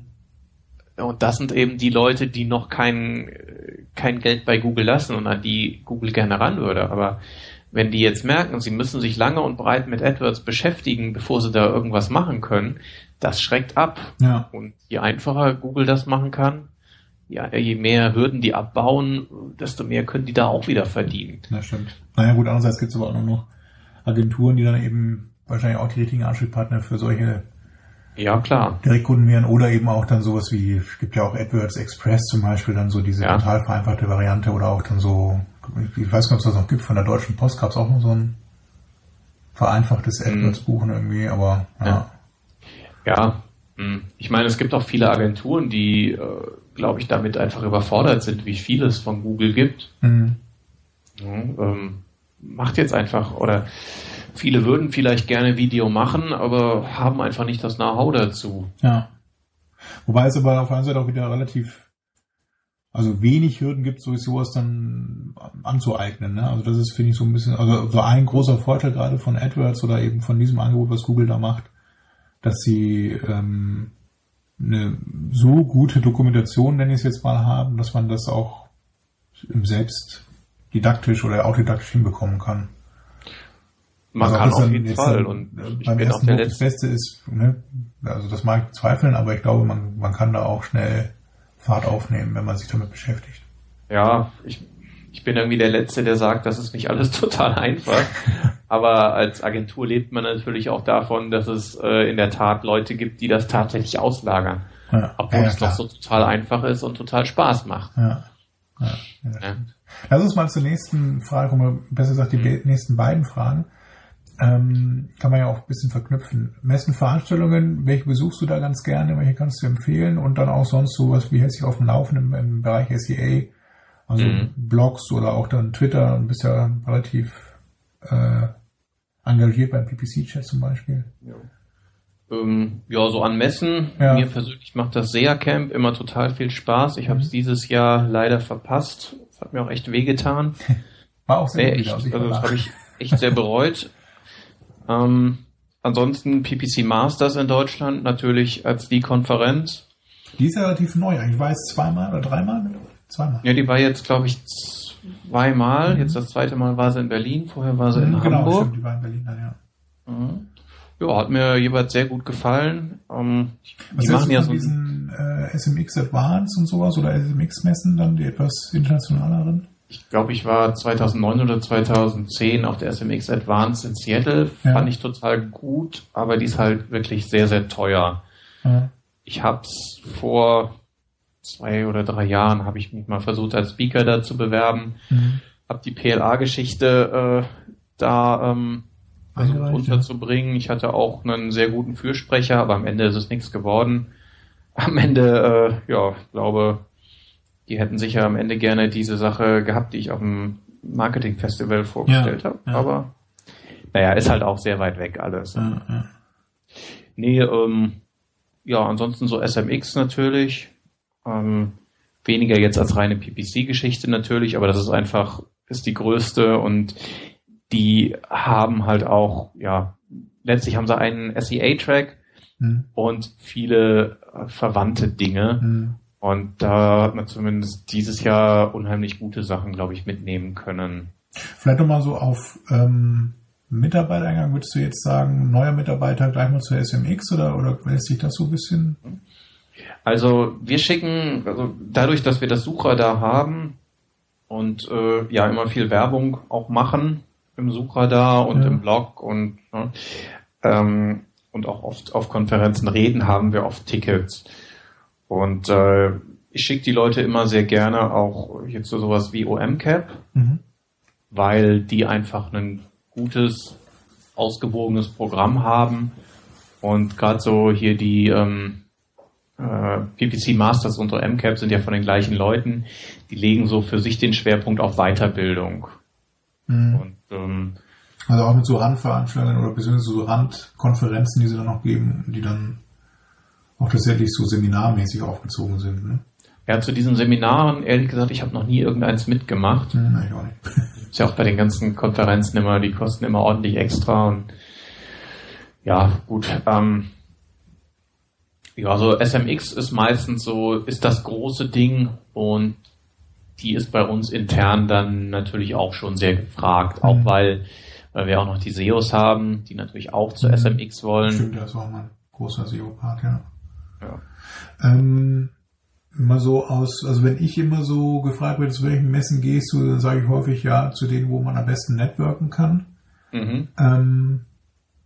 Das hatte ich auch so ein bisschen versucht, mit der Frage dann aufzulösen, jetzt neue Mitarbeiter eher zu SMX oder die alten Hasen eher dahin.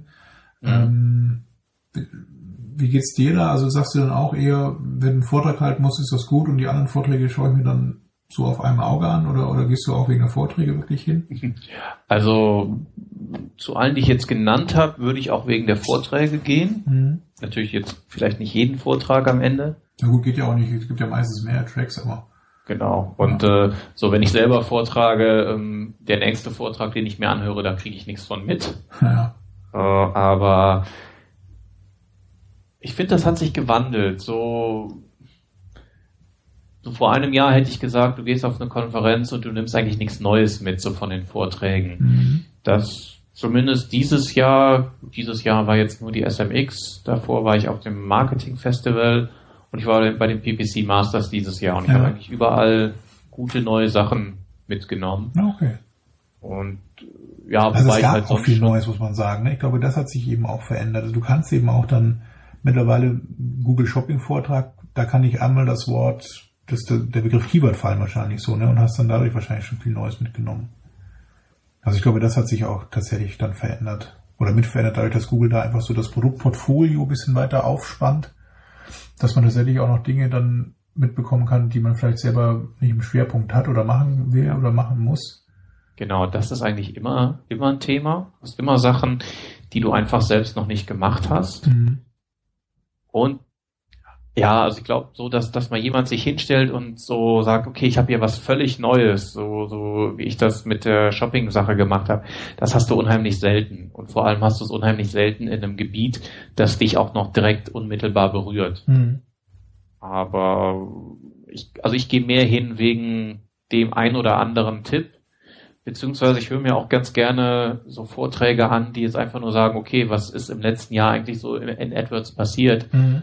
Und wenn dann so ein Brad Gaddis da vorne steht und einfach nur Sachen erzählt, die ich zwar auch alle schon mal gehört habe, aber zu denen nochmal seine eigene Einschätzung gibt und vielleicht noch den einen oder anderen kleinen Tipp, dann gehe ich da hinterher raus und sage, ja, das muss ich mal ausprobieren. Und so habe ich das noch gar nicht gesehen. Ja, stimmt, das ist ich finde sowas immer nicht ganz so schön. Das sind dann diese inspirierenden Vorträge.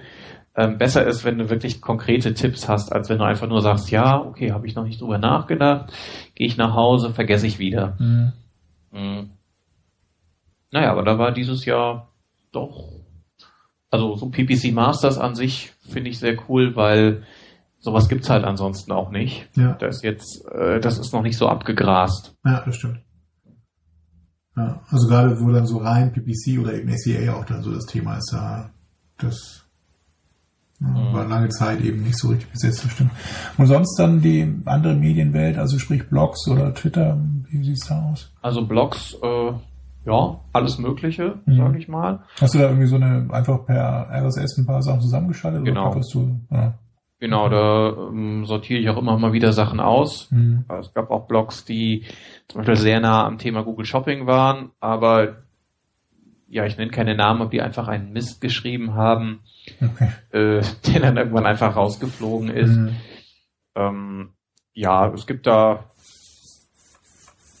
ja, also ich habe so verschiedene Blogs, verschiedene Agenturblogs, zum Beispiel aus Deutschland, verschiedene amerikanische, so Search Engine Land oder so, muss ich sagen, da passiert so viel, dass gucke ich mal so ein bisschen an, aber da kriege ich die wichtigen Sachen eigentlich dann mehr über Twitter mit.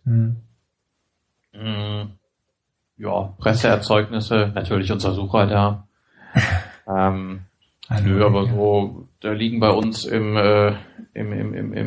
Pausenraum auch immer so ein paar Sachen aus, wie eine Website-Boosting oder eine Internet-World, wo ich dann immer mal gern durchblättere, aber das sind natürlich jetzt nicht die aktuellen Sachen drin.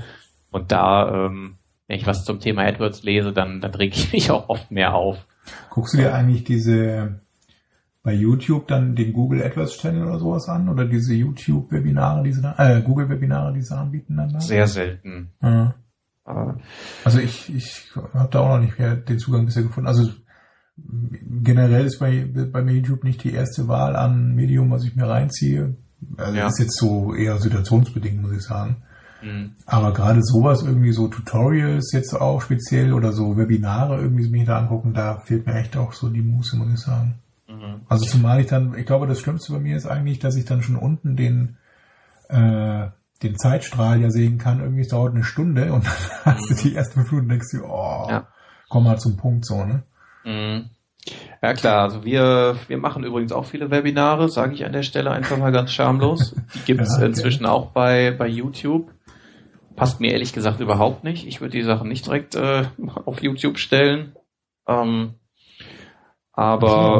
gäbe es eine Alternative? Oder wie meinst du? Naja, unsere Webinare, da sind ja dann auch einige 100 Leute tatsächlich. Also da gucken einige ganz schön, wenn sie sehen, wie viele da hinkommen. Also ich habe zum Teil, was heißt zum Teil eigentlich, zu einem Webinar von uns kommen eigentlich mehr Leute, als wenn ich irgendwo auf einer Konferenz rede. Okay, aber ich meine jetzt speziell YouTube, also was wäre da die Alternative?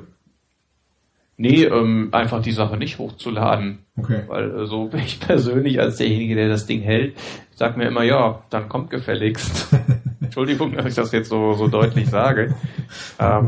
Gut, aber da wurde ich intern bei uns überstimmt und deshalb stellen wir die Sache im Moment auch auf YouTube. Okay. Seid doch mal kurz, PPC-Chat, der ist immer, oder sag selber, der ist ja immer Dienstag, meine ich, ne? Und genau, der ist in der Regel Dienstag 18 Uhr, kann auch mal 17 sein, wenn irgendwas mit Zeitumstellung passiert ist. Die Amis sind da ja nicht im gleichen Takt wie wir. Ja, da bin ich nicht mehr ganz so aktiv, da, also zumindest nicht zu diesen Terminen, weil die Termine passen oft nicht so gut. Ja. Und das ist halt dann immer die Feierabendszeit. Vielleicht inhaltlich so, das ist ja dann doch sehr, ich sag mal, amerikanisch geprägt. Mhm. Das wollte ich vorhin auch nochmal kurz fragen, als du die Blogs erwähnt hast mit USA und Deutschland. Findest du, dass USA dann durchaus weiter ist in vielen Themen? Oder wie kommst du, dass du dann dich da eher so bedienst? Oder auch PPC zum Beispiel, so die Inhalte, hast du das Gefühl, die sind da weiter vorne oder so? Oder? Die sind was? Also, dass sie irgendwie ein bisschen mehr Erfahrung schon haben auf bestimmten Themen oder mehr ausprobiert haben, als es hier in Deutschland oder auch andere Features ja. haben? Oder wie siehst du das? Also, ich muss sagen, es mag einem so vorkommen, ich meine, wir sind halt in Deutschland auch schon unheimlich viele Leute begegnet, wo ich gemerkt habe, okay, wow, die kennen AdWords echt wahnsinnig gut. Mhm. Aber das sind dann Leute, von denen habe ich vorher noch nie gehört. Die sind einfach nicht irgendwo präsent. Ja. Die veröffentlichen nichts. Mhm. Und die Amis sind da einfach mehr auf Senden. Da schreibt dann irgendwie jeder einen Blog, ob er was zu sagen hat oder nicht. Mhm. Erreicht natürlich auch irgendwo ein potenziell größeres Publikum, einfach weil es auf Englisch ist. Ist auch der Grund, dass ich auf Englisch zum Teil blogge, wobei ich es sehr, sehr selten nur noch tue. Mhm. Und die Amis haben es echt drauf. Die sind echt zum Teil sehr schmerzfrei. Wenn die Sachen in die Welt setzen, da wird einfach mal was behauptet und da wird dann alles als ultimativ bezeichnet, als Must-Read, als Jaw-Dropping, als sowieso Top of all time. Da gibt's ein paar Kandidaten, die hauen sowas im Wochentakt raus. Ja. Und das sind auch Leute, bei denen funktioniert das extrem gut. Ja. Also klar gibt's da auch Leute wie mich, die dann sagen, ja, oh mein Gott, so toll, wie es angekündigt war es jetzt auch nicht. Oder es war doch nur jetzt echt nur eine Kleinigkeit. Mhm. Aber diese Leute sammeln Follower und für die rechnet sich das, glaube ich, auch einfach an der Kundenfront. Mhm. Also das ist auch so mein Eindruck. Ich bin ja auch ab und zu bei dem PPC-Chat mal dabei, wenn ich auch nicht mal dran denke, aber dann ab und zu rutsche ich dann trotzdem mal rein. Und ich habe häufig den Eindruck auch, jetzt nochmal auf dieses Thema ist USA tatsächlich weiter, dass sie halt viele Dinge auch häufig so darstellen, ne? Und dann halt so einen Fall haben, wo das so ist und das aber dann auf alles übertragen haben und das ist dann auch der Nabel der Welt gleichzeitig dann sozusagen. Und wenn man da mal so ein bisschen nachfragt, kommt häufig raus, wie du auch sagst, ja, lässt sich jetzt auch so in dem einen Fall beweisen, aber in den 10 anderen Fällen ist das schon nicht mehr so, ne? Und das ist vielleicht auch tatsächlich so eine Mentalität oder so eine Art an der Amis, die halt dann aus einer Mücke gerne mal Elefanten machen und das aber auch durchhalten, so von A bis N. Genau, die halten es wirklich durch. Und sich da auch nicht irgendwie bekehren, oder ja, bekehren ist vielleicht das falsche Wort, aber auch sich da nicht so irgendwie in die Karten gucken lassen wollen und sagen, ja, nee, das ist aber jetzt dann so und frisst oder stirbt dann so ungefähr. Ne? Ja, so ist es bei denen. Und ich meine, einige betreiben es halt auch wirklich auf einem sehr, sehr guten Level. Auch das muss man sagen, sowas wie so ein Rimm Kaufman-Blog. Mhm. Da war früher mehr los, aber ja, trotzdem, was die schreiben, hat meistens echt Hand und Fuß. Ja. Und also im Moment, finde ich, lassen sie das seltenst noch so raushängen. Die veröffentlichen mal gern ihre Statistiken. Früher fand ich, haben die mehr so Einblicke auch in ihre eigene Arbeit gewährt. Ja, das vermisse ich auch ein bisschen. Die hatten aber jetzt durchaus mal so ein paar Gastbeiträge, auch bei Search Engine Land und so, die dann doch wieder so mehr in Richtung Prozesse und sowas auch gehen, hier und da. Mhm. Da muss man so ein bisschen gucken. Sowas finde ich immer sehr interessant. Was mir auch noch gerade eingefallen ist, jetzt ist es wieder weg. Ich glaube, die letzte Frage, vielleicht machen wir einfach im Interview auch weiter, können wir fast auslassen, das wäre die Frage gewesen, wo siehst du dich in 3 bis 5 Jahren? Ich schätze mal bei Bloofusion. Ehrlich gesagt, ich habe keine Ahnung. Ich war jetzt oder bin jetzt sehr lange bei Bloofusion, fühle mich da unheimlich wohl und ich habe auch irgendwo einen echt traumhaften Job, der mir vieles ermöglicht. Also ich kann veröffentlichen, ich kann irgendwo öffentlich präsent sein, um Dinge vorzustellen, die mir Spaß machen. Also vieles davon ist einfach Ja, also ich mache auch vieles dann mal am Wochenende. Da mache ich zum Teil so die coolen Sachen. Ja, gleichwohl entwickle ich mich natürlich auch und es entwickelt sich auch zum Teil einfach in Richtung Teamleitung. Das heißt, vielleicht auch wieder ein bisschen weg von der Technik. Wir haben jetzt viel über Technik geredet, aber so in meiner täglichen Arbeit habe ich natürlich auch einfach so viel organisatorische Dinge. Ja, ansonsten habe ich eine Freundin, die Hamburg sehr gerne mag.